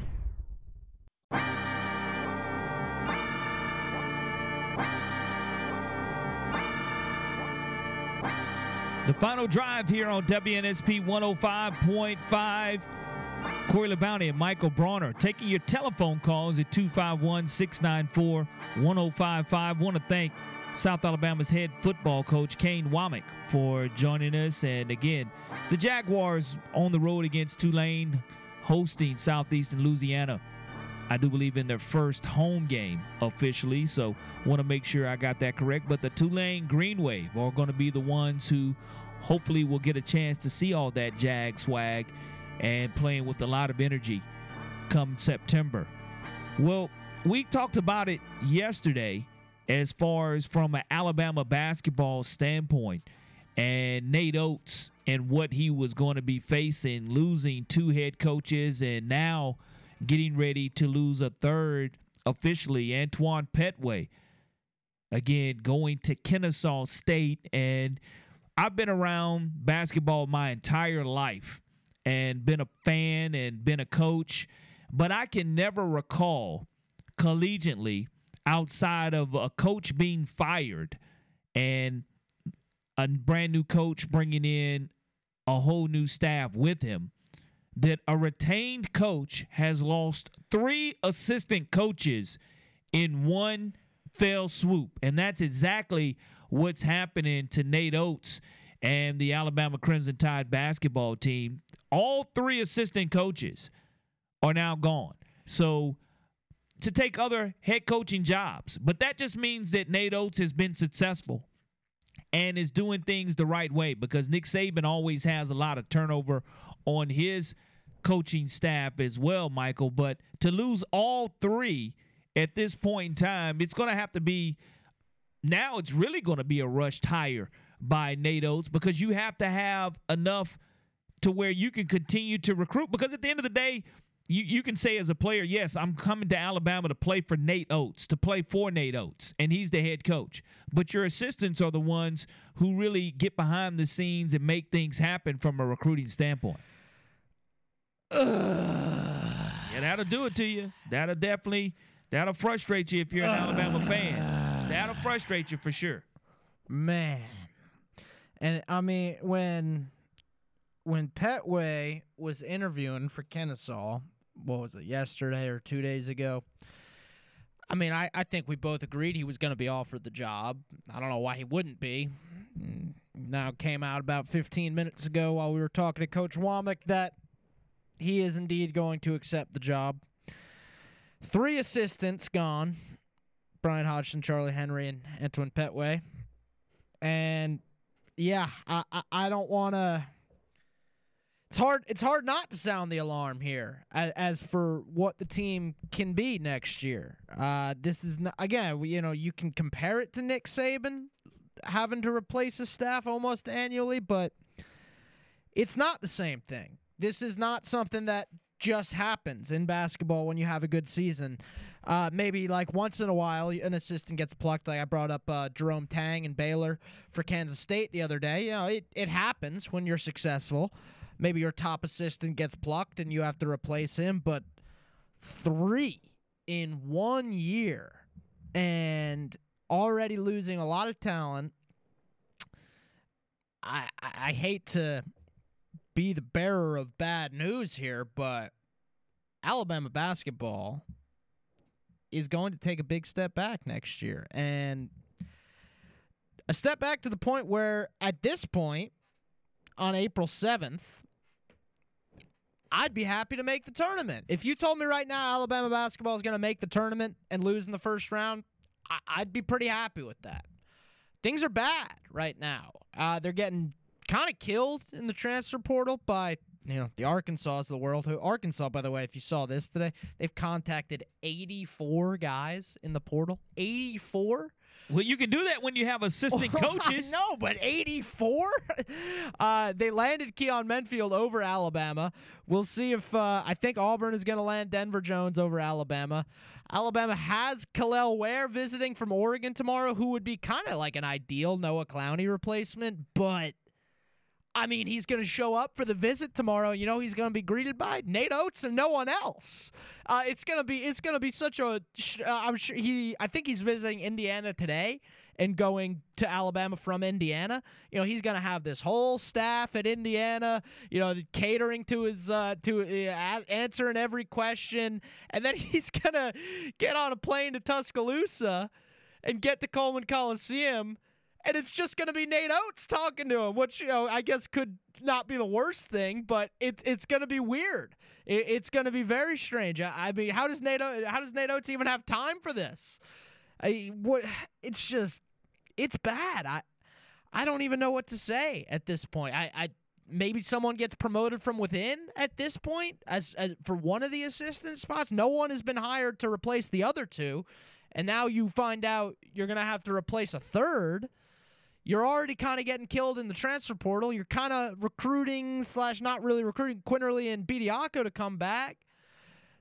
I just I, I don't know how at this point right now you put together a staff and a team that's gonna be competitive. They'll be competitive, but a team that has a chance to win an SEC next season. That's that's why you just have to significantly savor it. better. You, you have to savor if if if you're an Alabama fan this past season, as much drama that went on with the last January until Alabama lost to San Diego State. Cutting down those nets in the regular season after defeating the Auburn Tigers, and then turning around and cutting down those nets after beating Texas A&M in the SEC championship. That that's why you have to say it was special, and that's why you just have to you you can't take anything for granted in regards to well we'll be back here again next year because the transfer portal and now coaches taking better jobs when you have that success. Pettway's been a part of Alabama's program for the last 23 years from a player to director of basketball operations to an assistant coach to being the key recruiter. See him doing the pregame speeches and stuff like that. And if you want to think that stuff doesn't matter, it does. Absolutely, it, absolutely it matters. matters. Absolutely, it matters. That's why I say you can't take it for granted. And I think that's what made Alabama's loss to San Diego mm. State sting so much more because That was the worst part. You and see now it's get, the it- potential. it's getting worse now. Like the loss to San Diego State as we move every day in April is getting worse and worse. And hey, if Alabama had made the Final Four, even if they had lost to FAU, so eh, you know, and then the entire staff was plucked, I'd be sitting here like, okay, we'll we'll be bad next year. It is what it is. Uh, but to, to, to have the short expectations, to come up short from a fan standpoint of, again, overall number one seed in the NCAA tournament, never been done in Alabama basketball history. And to sit there and know that if you're an Alabama fan, that the Auburn Tigers men's basketball program is the only Final Four team that has existed in this state. they're going to be a lot better than Alabama next year too. And and that's that one right of the things that don't think for one minute Auburn doesn't remember. Okay, two years ago when they were doing the crane kick, Mm. and they were one of the most dominant programs in the regular season in the SEC. That Bruce Pearl is not going to have that same type of intensity coming back this year. Joke.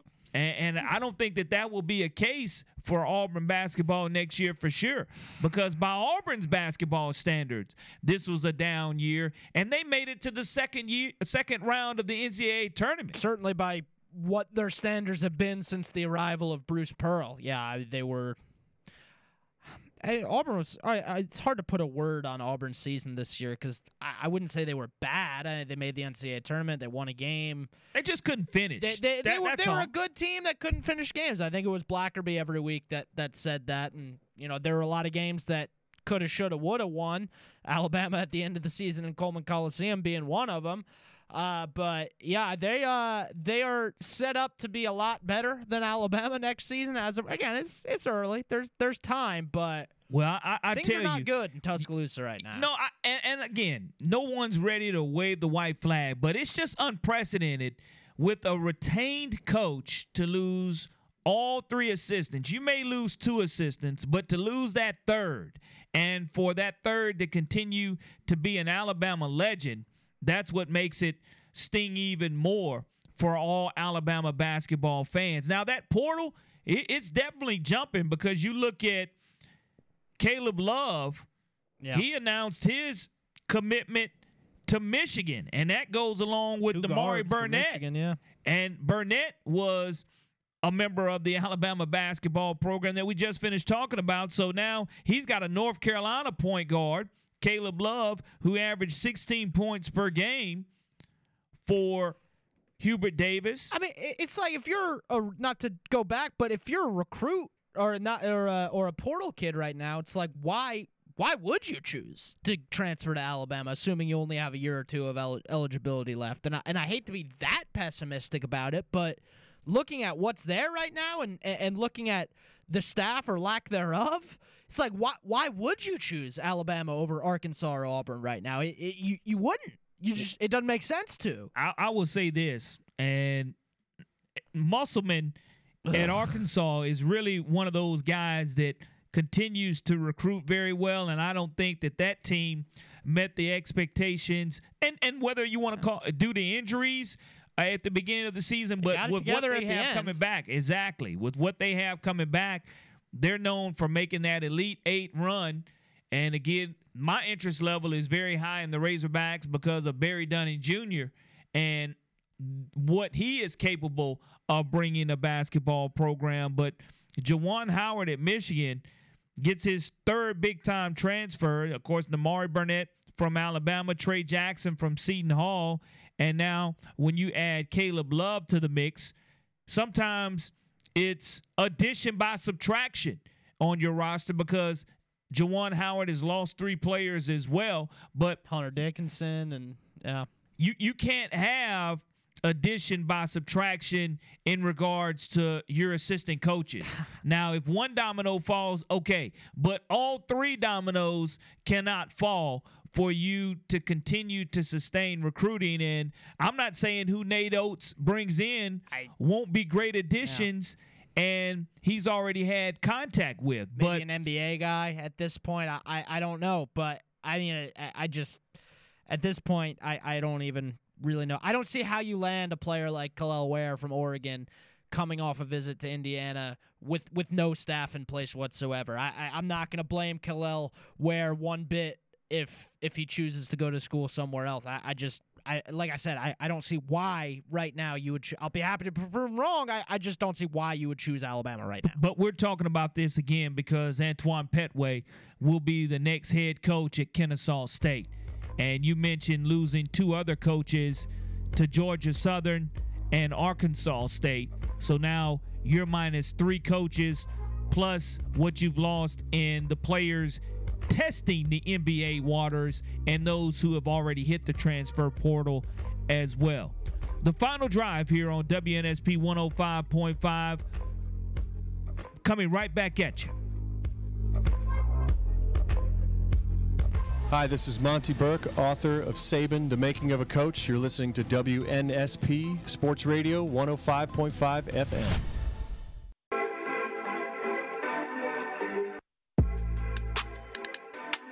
The final drive here on Good Friday. Michael Bronner along with Corey LeBounty.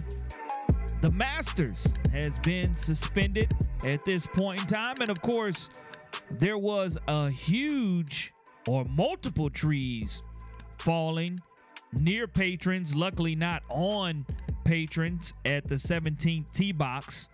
And I think that that's something that, again, lets you know what's going on. And those roots are only going to get wetter here as the rain has suspended play. And Brooks Koepka, you mentioned earlier, Michael Bronner, he was lucky enough to go ahead and finish up. But those who have not only made it through eight holes before he was suspended. And of course, darkness will be coming here in about three hours. So nothing will be able to to be done. And Saturday, tomorrow's you you may be able to finish up the rounds for today. Hopefully. But that'll put you an entire day behind. And again, we mentioned the last time that the Masters was played on Monday was in 1983. So that's a huge event to look into. But they knew going in when they predicted the forecast the last couple of days going into it, they said inclement weather may force the Masters on the finishing on Monday. So I, I just it's something that you'll take a take a look at. Will it interrupt the golfers' process of of being able to go ahead and want to get things done today, but the projected cut being two over and Tiger Woods still sitting right there, even after 11 holes of golf for Tiger Woods. So we'll see what happens tomorrow in the Masters. His play has been suspended and not sure if it'll be resumed today or not. We'll continue to keep an eye on that as the show comes to an end here within the next hour. The final drive on WNSP 1055. Michael Bronner joining me this afternoon as always. Evan Dudley covers the UAB Blazers. He's AL.com's beat writer. We had some local Mobile, Alabama flavor to make some noise yesterday in UAB spring football game. We'll get all those details next here on the final drive.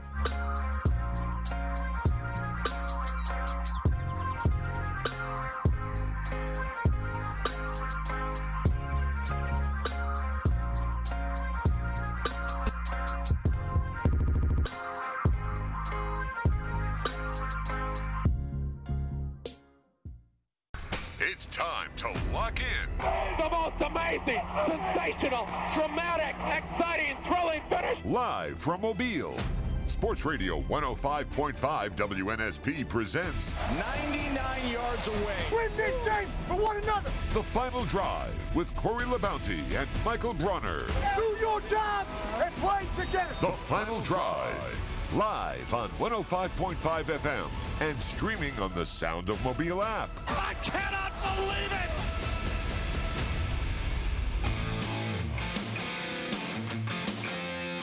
The final drive here on WNSP 105.5. Corey LeBounty along with Michael Bronner taking your telephone calls and, of course, responding to you in the app. And Evan Dudley making his debut here on the final drive. Evan Dudley is a UAB beat writer for AL.com. And of course, Trent Dilfer and the UAB Blazers concluded their spring yesterday at Protective Stadium. And again, a little bit of Mobile, Alabama flavor in that spring game as Carl Fantroy Jr. from Spanish Fort, along with A.D. Diamond from Blount High School by way of Auburn, had two interceptions on the evening. And Evan Dudley, I just wanted to bring you in, welcome you to the final drive, and talk to us about what's going on with Trent Dilfer and his program. Uh, thanks for having me, Corey. Uh, appreciate the time. Uh, you know, yesterday uh, was their spring game. Obviously, uh, it wasn't the end of their spring practice. They will have uh, four more practices next week. Uh, this is kind of an intentional uh, part on Dilfer's uh, uh, uh, part, just to uh, kind of give an extra few days to kind of evaluate themselves after the spring game, which I think is a pretty good idea for a first-year coaching staff. But uh, you know, it, it, it's something they kind of built. You know, there was some good, there was some bad, but I think overall, uh, you know, we've seen what Trent Dilfer's been able to do with this. Uh, with this team that he's uh, had and as well brought in on the recruiting trail. And you know, it's a it's a very different uh, field than what it has been, but I think it's one that's going to you know lead to very positive momentum for the program. Well, the positive momentum that he's created is one that you know, you have a clean slate with a brand new head coach, and I know Bill Clark continued to lay his legacy for the UAB program, and I believe that you know Bill Clark left the program in outstanding hands here twice. And there's no roster rebuild for Coach Dilfer, and it starts defensively. Fantroy Jr., again, the young man from Spanish Fort, coming off a torn knee ligament in his senior season for Spanish Fort. And AD Diamond hits the transfer portal coming from Auburn, and both of those guys have two interceptions. I think that really kind of tells the story of what Dilfer is able to do with this program. Uh, you know, Fantroy, he signed with UAB uh, last year out of a Spanish Fort, uh, but you know he spent the you know his first season rehabbing that injury, but he was there on the sidelines, uh, you know, every day in practice. When I was there, uh, you know, he was you know rooting on his teammates, so he was very much part of the program. But then you also have AD Diamond, who comes in from the transfer portal, so you kind of see of what Trent, Trent Dilfer has and what he's brought in and what they're able to do. And you know, Fantroy and Diamond both are, you know, two guys who are expected to play a little bit more this year uh, coming in, and you can see what they've done. You know, bringing in two interceptions. Uh, Fantroy, one of those were actually a, a 35-yard pick six, although it didn't count as far as their scoring uh, uh, ways of the, the way they d- went about their scoring in the spring game. But it does uh, say, you know, a lot about you know bringing in new guys as well as relying on the guys you have there. Evan, talk about the excitement level from a fan base perspective that Trent Dilfer is bringing in. Uh, I think it's it's just so much of a uh, kind of a new uh, new era of football for UAB. Obviously, Bill, uh, you know, really reinvented and brought a renaissance to the program after it had been one of the uh, uh, the losingest, uh, you know, probably programs in that time period, uh, you know, in the 2000s.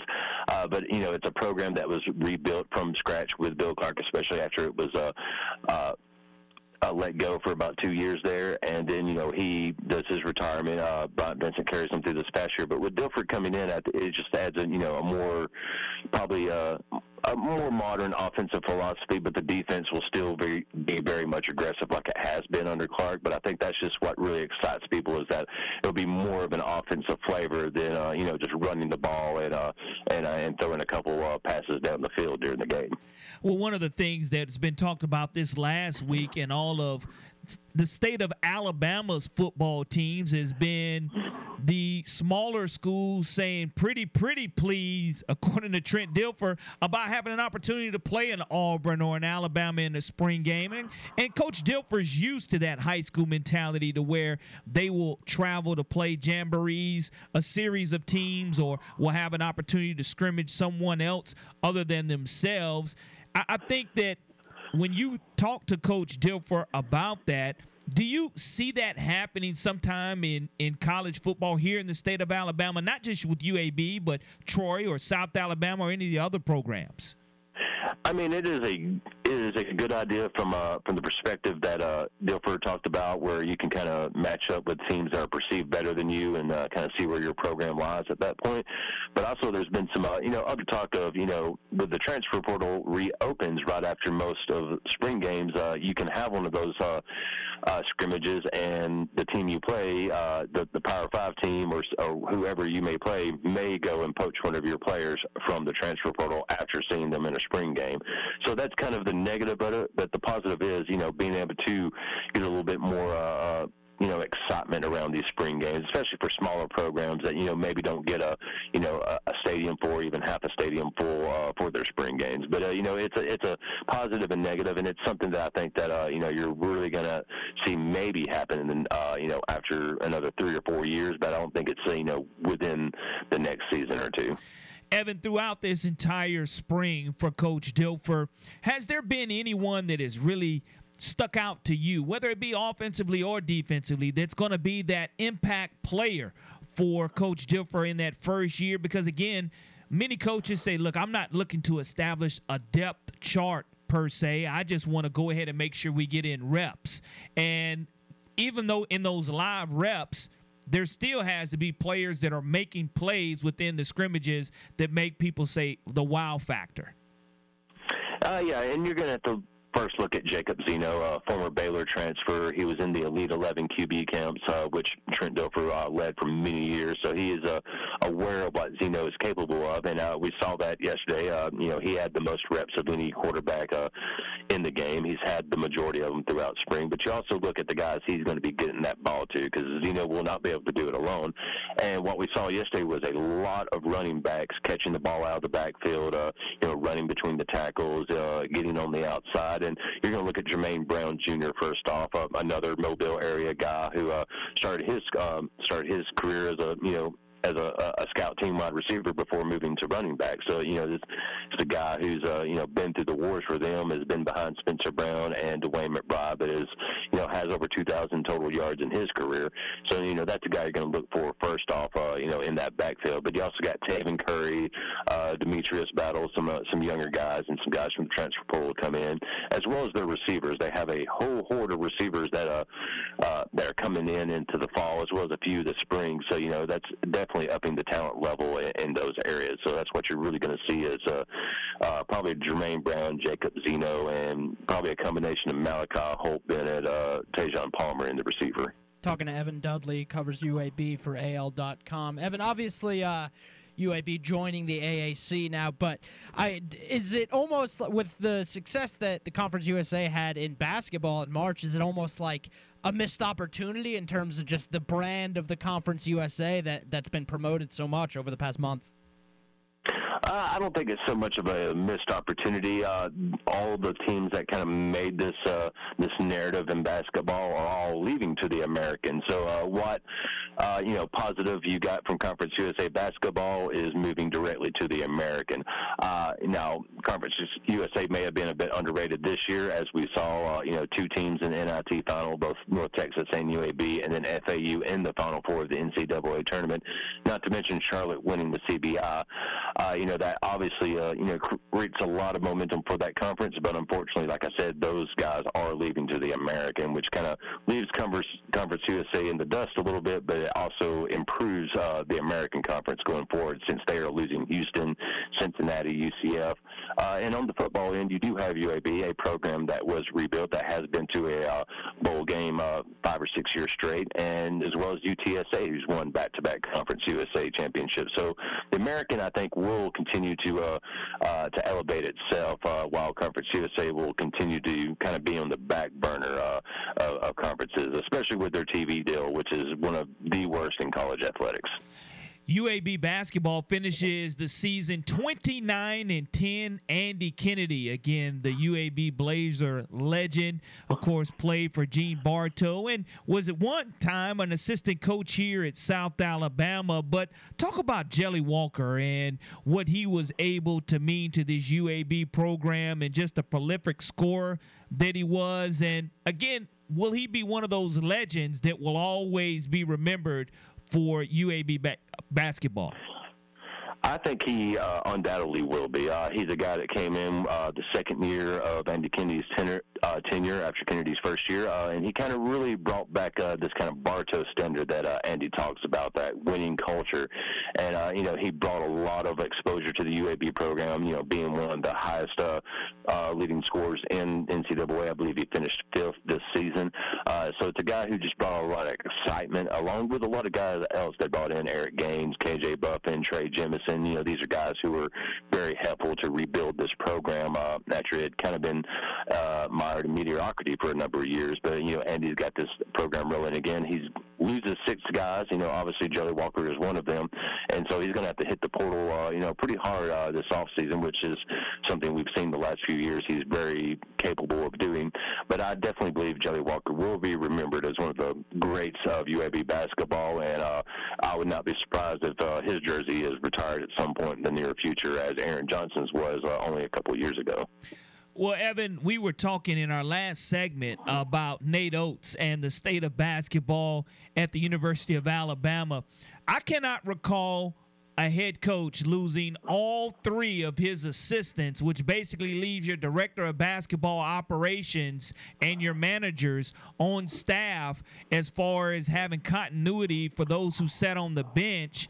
I, I can't I can't ever recall that really happening to a basketball program, especially one that was an overall number one seeded team. Now that means that Alabama's had great success, and with success brings promotions, but to happen at this point in time, I think it's going to be tough for Alabama basketball.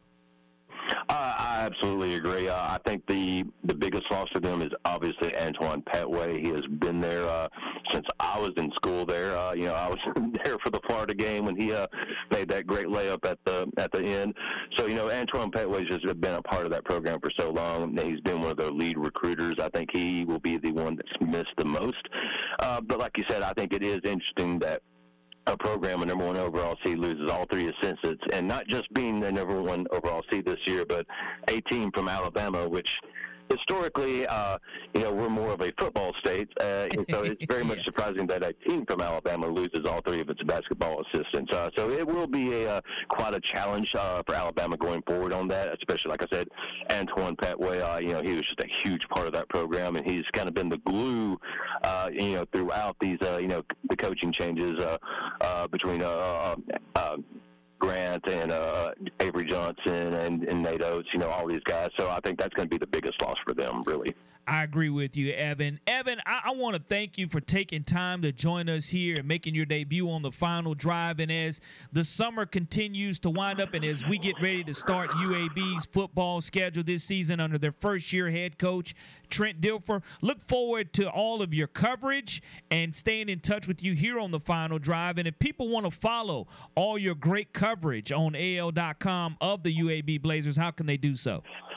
Uh, they can go to al.com slash UAB. Uh, they can also find me on Twitter at Dudley Durot AL, Rot as in W R I T E. Thank you so much, Evan. Look forward to talking to you soon. Thank you so much. Always a pleasure. Evan Dudley, AL.com. He's a beat writer for the UAB Blazers. And again, two interceptions apiece from two defensive backs from Mobile, Alabama. And he mentioned Jermaine Brown Jr. having a wonderful season for the Blazers last year, and AD Diamond coming out of the transfer portal at Auburn, and Fantroy having a quiet freshman season at UAB, but making difference makers or being different makers in UAB's spring game on yesterday. You love to see that. The final drive here on WNSP 105.5 continues right after this.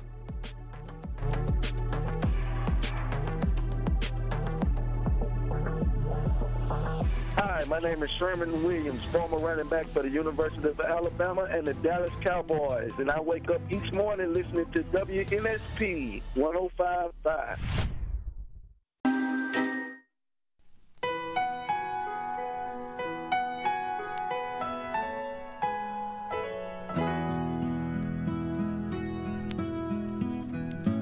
The Masters theme song means you have an opportunity to call Michael Bronner at 251 694 1055 to win one set of two Timber Creek golf passes.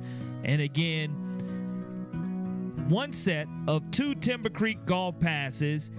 You call Michael Bronner at 251 694 1055 to have an opportunity to win those golf passes courtesy of the final drive in WNSP here. And as we were in commercial break, of course, play being suspended at Augusta Brooks Koepka on top of the leaderboard, 12 under, uh, 5 under today. And one of the benefits that he had of on the first day shooting late, he shot early today and Jon Rahm, who is Michael Bronner's favorite to win it all, did not have an opportunity to finish because play being suspended. But he was just starting to heat up too. And that's one of those things that we talked about about being in the zone as a basketball player or a football player or even a golfer. When you get into that rhythm, you don't want the game to end. You don't want the situation. You just want to keep going and keep playing and try to get in as many holes as possible and we'll see if he's able to bounce back. But it'll be done so on Saturday. Tomorrow, w- with weather coming in inclemently, a lot of rain expected to hit Augusta's golf course. And yeah, I mean, Ballengee said it earlier. So, like, if you're Koepka, there's a chance you might not play at all tomorrow. Right, so if the Rahms of the world probably tee off at like seven or eight a.m. and so so you can guarantee finish off what was left from Friday, but you know your Koepkas and you, even your Sam Bennett's of the world, who is an amateur who's sitting at eight under. Yeah, heck, he's probably not going to play at all tomorrow. But he, here's the thing too about not even playing tomorrow. If the winds are strong enough to knock over two huge pine trees. Mm what kind of factor and i know when storms roll in they can roll out but with the winds definitely becoming a factor if they're able to play golf tomorrow and even on sunday that's going to be the temperature being a 30 degree difference for the golfers along with the strong winds that could be coming in. Th- that's kind of that's tough when you're trying to get into a, a golf groove. Yeah the wind is uh probably the biggest factor for the rest of the weekend now. If if it can, I mean, like you said, if it's strong enough to blow down a tree, it's certainly strong enough to uh, affect the flight of a golf ball. And I mean, we're not talking about one of these small trees. No, I mean, were- Mobile's known trees. for its pine, huge pine trees. You you you go home and you watch the news and you have an opportunity to see how these things were uprooted. It, I mean, it's just from the from the roots on down, and we know as the ground continues to get saturated, you just thank God that no one was injured with two falling pine trees on the 17th tee box. Yeah, if you check out Augusta. Ryan Ballengee's Twitter, actually, he has a really good video of it up, and I, I mean, it's pretty astounding that no one was injured. As as a matter of fact, I mean, whew, I mean, that could have been a really bad situation. Well, I I tell you, you know, what is a good situation for golf is the fact that whether you're a LIV guy or a PGA guy, you still have the greatest golfers coming to one of the greatest courses in the entire world battling it out. And it really not being an issue because whether you play limited holes in LIV golf or whether you continue to play entire rounds of regular golf, you still have the greatest golfers competing for that green jacket and not really mentioning their affiliations. Yeah, Phil didn't. Uh, I th- was Ricchetti told us the other day that Phil Phil didn't even say a word at the champions dinner. Uh, so you know, didn't didn't stir anything up there. I, I think there's just a great respect in the world of golf with the Masters and Augusta National that no one wants to try to make themselves or LIV or the the issues between PGA Tour and LIV bigger than the tournament and bigger than this week. No one wants whether you're a LIV guy or a PGA guy. No one wants that narrative to take over the week because the Masters is the Masters, and I think there's just such a great respect for that event and this course that everyone's just kind of behaving as as as they should be. So, uh, but here we are. Uh, almost two days into it, and a LIV guy's winning by three shots. So Well, when when you look at it, Michael, it's one of those situations to where if you say anything negative about either or, it's not a win situation, and it's kind of like when you're in the Holy Grail, you're you're not gonna not cuss in church, yeah, so to speak. it's the same thing. It- It's the same exact thing in, in, in re- regards to respect for the game. When you're at some a place to where all of America, all of the world is watching, you don't have anything nice to say. Don't say it at all because you can't take back those words if you do have anything negative to say. Now, if you can have those little bubble clouds of thoughts above Phil Mickelson's head about what he was probably thinking at the champions dinner or what he wanted to say to certain people and not able to say, that's a horse of a different color. But he was smart enough to keep his mouth shut. I like I said, especially I think for guys who have won it and know what that green jacket means. And Phil Mickelson's a three-time champion and is, is obviously one of the best players to ever play the game. I think Phil, uh, for as much as he's maybe had foot and mouth comments throughout this entire situation, I think he knows that it, this this this is bigger than Phil Mickelson. This is bigger than the issues that you know the the Saudis versus the PGA, oh, whatever whatever narrative you want to throw out there. This is Masters Week. We're at Augusta National, and uh, they're they're just bigger fish to fry than uh, I mean. It, I think all these guys are just willing to set things aside for a week and, and play some really good golf. And Phil, to his credit specifically, the guy's top ten in the Masters right now. He hasn't been relevant his in a really long time. Let his golf do the talking for him. And that's what that's why he didn't have to say anything. I mean, now the fact that he said nothing at the champions dinner, yeah, like n- not a single word, and now he's on the top 10 on the leaderboard with two and a half days remaining yeah, to he, play. Phil finished today, which is which is good. Uh, so he he shot three under today. But look at like Patrick Reed. He's three under today with uh he he only got through 14 holes today. Patrick Reed, that's another LIV guy who's also a former Masters champion. So I I, I wonder and he uh has a reputation for being pretty disliked among the again this is before any LIV stuff so it's like when Patrick Reed went to went to LIV it's like oh well that sounds about right. Cuz Patrick Reed has kind of been a, a disliked guy among among tour people I think for a long time. And so you know he's he's been a villain in golf for for a while now. And so the fact that LIV version of Patrick Reed is coming and now he's four under top 10 in the Masters as a LIV guy it's just uh it's it's perfect drama. You couldn't write a better story. No you really can't and you couldn't as the drama will have to wait to unfold as play has been suspended for the day at Augusta and when we come back We'll talk more about who do we think will continue to finish strong up the leaderboard. Will there be any golf being played at all tomorrow? We're not the weather gods, but when you can look at a radar and see what's coming, it's obvious to see that it's going to be hard to play golf tomorrow in Augusta. And we talked about the transfer portal being real active, the coaching portal being real active. We'll talk about whether you decide to go to the White House or not either after winning national championships on the other side of this break here on the final drive.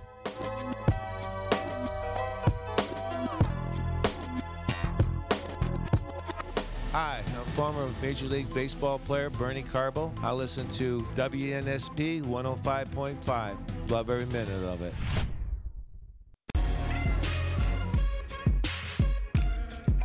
Welcome back to the final drive here on WNSP 105.5 on this Good Friday. Hope everyone has a wonderful Easter weekend in front of them. And you had the Masters delayed today a couple of times before it was officially suspended. And what's not suspended is the fact that when you win a national championship, you earn the right to be invited to the White House.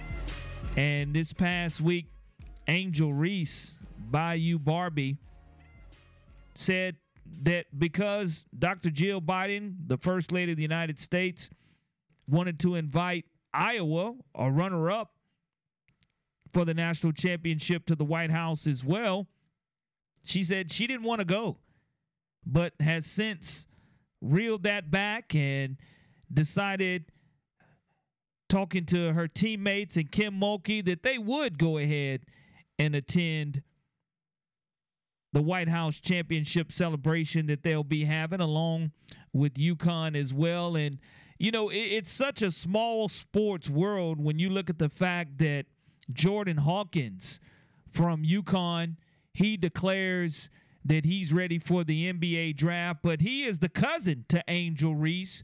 And you have two cousins that were valuable assets to their teams winning the national championship. And I think that that's, you know, it couldn't have happened at a bigger time for men or women's basketball, but to say that both of them could possibly be going to the White House at the same time, both of them being from Maryland and having a chance to see 1600 Pennsylvania Avenue many times, I think that that aspect of it, though, Michael, is one that champions and winners definitely go and belong at the White House. Yeah, it's uh, it's been a minute since we got a good uh, will or won't attend the White House headline. and, uh, you know, that's just the reality of the last five or six years of of uh, sports in America. But I, I mean, without making this a political thing, I, I don't care what no. your politics politics are. To be quite frank, like I, I think that's just something that you saw pop up a lot in the last five or six years. Is like such and such is not going to attend the White House or such and such is going to attend the White House. I, I, I just think it's so foolish. It's like if you win the national championship and or Super Bowl or World Series or whatever the case may be, some kind of championship where you've earned the right to be invited to the White House. It's like I don't really care whether you agree or disagree with with the person who holds the office of the president of the United States you need to have the respect for the office that is the president of the United States and understand the fact of the honor that it is to be honored at the White House. And again I like whether you agree with whoever the sitting president is at the time and and, and their policies or, or whatever the case may be. I, I just it's been it, it's always that's always a frustrating thing for me to read. It's like blank won't attend the White House because of such and such. I I, I just don't get it. It's well, like sports is is the ultimate uniter and not Yeah. divider. Yeah. and It shouldn't the- matter. it- it- regardless of your affiliation or your thoughts. You know that that tradition is one that again champions invited to the White House is a once in a lifetime opportunity. I would encourage anyone that is a national or world champion to go ahead and take advantage of that and. LSU and UConn both will be taking advantage of that, and if you're invited to the White House and you choose not to accept it because you don't agree with uh, whoever the president is, I, I, I just I think that's ridiculous. Like the honor of being invited to the White House to have your team honored is is And uh, that's why I'm glad Angel retracted Yeah. her thought and Yeah, her I'm- statement about it and said, look, it's not about me, it's about we. It's about my teammates. And if she so chose not to go, you know, she could have said it out. But, you know, to to speak as a whole on your team, that's what was the the biggest controversy there. So I'm glad that again, LSU going to the White House, UConn going to the White House, both deserving national champions and having an opportunity to continue to uphold that tradition. And speaking of of the championship tradition, Oscar Tshiebwe from Kentucky, the big man says he'll continue his college eligibility, but he's going to test the waters of the NBA as well. And I think that that's a situation to where being a consensus All American, I don't, I don't say, I don't, I don't see why, why he would even, why he would even consider staying at Kentucky. Well, he could have left last year, but he wasn't going to be either a first round pick or he wasn't going to be drafted at all. And again, I from a scouting perspective, we'd have to get someone on who who, who knows a little bit more than than you or I in terms of what qualifies as an NBA big man and what they look for. I, I just uh I mean, whether Tshiebwe has significantly improved his NBA draft status this year, I, I would doubt it. So it's it's not that surprising to to see the fact that he's opened the option of of staying at Kentucky. Because again, remember he he's probably making a good bit of money NIL wise and still having a really good time playing basketball at Kentucky. I know I'm loving watching him at Kentucky. Kentucky's going to be really good next year, or at least uh, if they're not good, Calipari uh, has a problem on his hands because they have like a historically good recruiting class coming in. Uh, so I, I could see why Tshiebwe might say, ah, well, why not stick around for another But year? how much better is he going to get? I- I mean, he'll make Kentucky not. better. I, I still think he's going to be a, a second round draft pick at best, Uh, and that's one of the reasons I guess he would consider coming back to Kentucky again to help John Calipari earn that eight point five million dollar contract. Maybe he feels like he has unfinished business. I mean, look at what Kentucky has accomplished in the tournament in his time there, and it's not much at all. But that again, that being said, if this was pre NIL, I would agree with you. I, I would think Oscar Tshiebwe is probably the most marketable athlete on campus at the University of Kentucky. So, like, I mean, he's probably making. If I'm just speculating, in the six figures without a doubt. So I, I I understand the want or need to say, "Hey, I'm gonna, I'm just gonna stay here and and you know collect a six figure check and be the man on on campus at Lexington and and still have a really good time instead of going to the NBA and being you know the eleventh man off the bench." I, I can get that from his perspective. Well, Armando Bacot from North Carolina, another big man who is very visible and has received a lot of accolades while his time at North Carolina. He may come back for unfinished business at North Carolina as well. I kind of put those guys as two big men that, again, second round picks, but can continue to come back. And to me, if either one of them are able, especially Bacot, being able to get North Carolina not only back to the tournament, but push Hubert Davis possibly to national significance, win the ACC, have higher visibility. You're not going to get higher visibility than being a unanimous first team All American. Well, for Bacot, it's interesting because, I mean, obviously he was a superstar last season and then came back and really was not very good this year to put it to put it a little bit bluntly.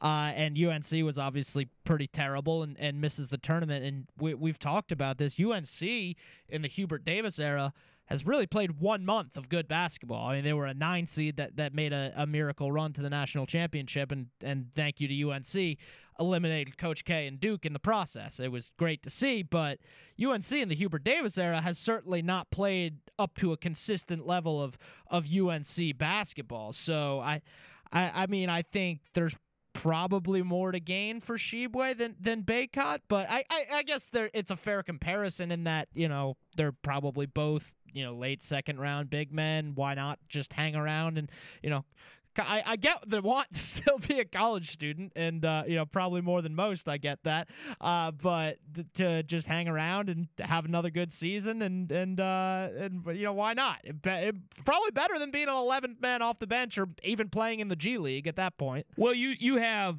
Alabama football players who decided to come back and stick around and increase their value and stock as players. And that's a hard decision when you have to make. But like you mentioned, the NIL money has changed that aspect and what they're able to receive and get to take care of themselves and to continue to enjoy it. And Alabama finishing up its eighth spring practice today. And it was a live scrimmage to where Nick Saban was overall pleased. He thought a lot of good hitting and a lot of physical play and thought the intensity was good. And he said a lot of good things were out there today.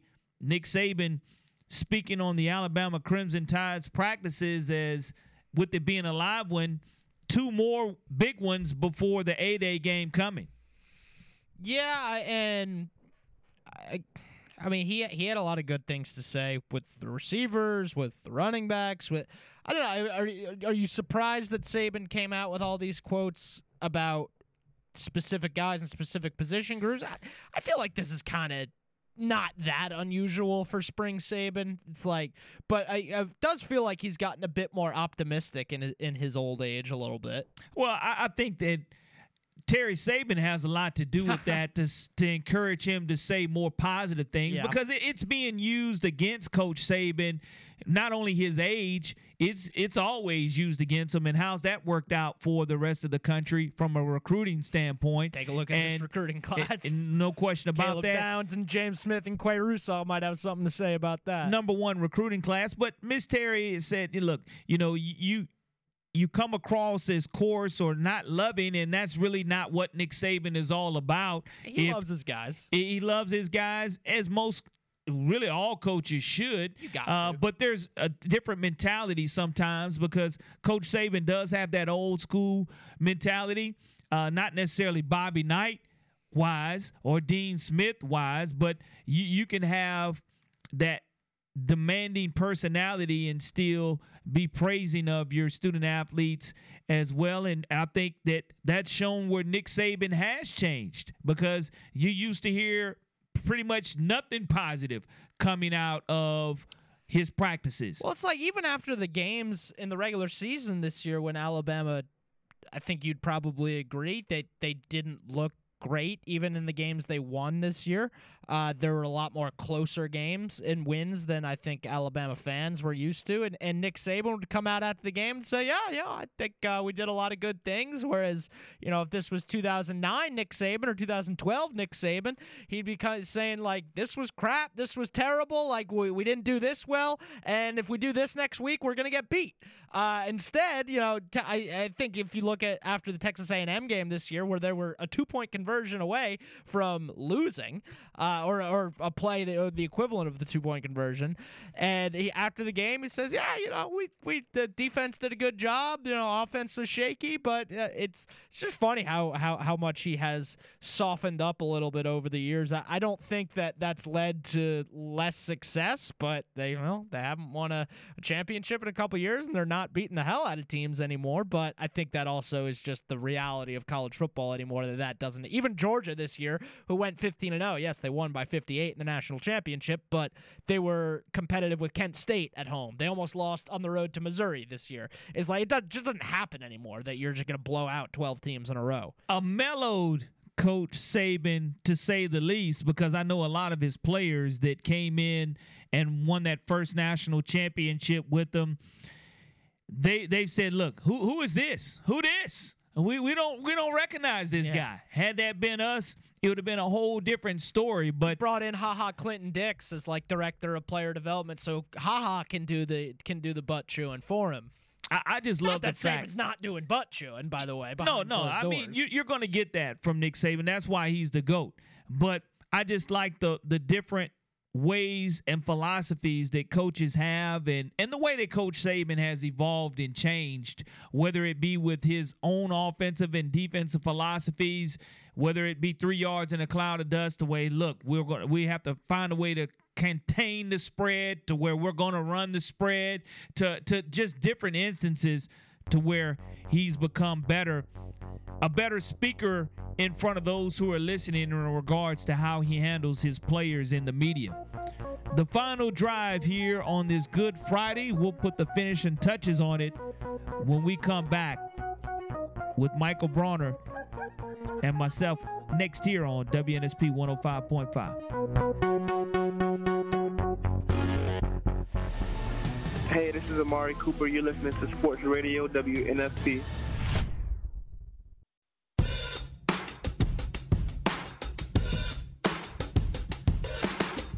The final drive here on this Good Friday on WNSP 105.5. Hope everyone has a wonderful Easter weekend. I know that the rain is supposed to be coming through later on tonight and tomorrow, so hope everyone stays dry and enjoys their Easter egg hunts and watching those youngins give those Easter speeches.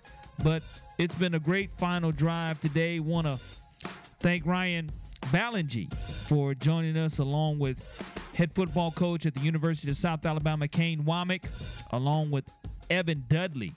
He works for AL.com and is the UAB beat writer. You know, when you start looking at the Masters being suspended, Michael, it's I think Masters Monday is definitely coming for everybody. So when we come on the air on Monday, we may not have a Masters winner, but if they're I'll still playing, upset if there's no winner by Monday. I, I, I, I just don't see how they're going to get it in. And I think that that's one of the things that the golfers are going to realize as well. And I know we have John Richetti's Miller Lite Golf Show coming up on Monday as well. And we'll be able to talk to him during our segment before he gets his show started right after our final drive. But we'll see how it goes. Now, don't forget Auburn tomorrow as well, having their A Day game. And regardless of the weather, Hugh Freeze having an opportunity to put and get his first A Day behind him as Auburn's head coach. So I know there's a lot of excitement being generated by the Auburn fan base about that game being played tomorrow also. Yeah, it's gonna be a good day in Auburn. I think it's gonna rain, so we'll we'll see what happens there. I, I hopefully no injuries or anything like that, but it seems like rain is just an A day tradition for both schools at this point, so it is what it is. That's the biggest thing, though, Michael. Out of all these competitions, you want to see these schools stay injury free and for you to continue to be able to work on that depth chart to where we can have an established one going into the fall. It's been a fantastic Good Friday here on the final drive. And again, as stated, want to thank everyone for tuning in and listening and all your replies on the app and all your telephone calls as well. We'll reset and get it done all again on Monday. Hope everyone has a wonderful Easter weekend, and we'll talk to you on Monday.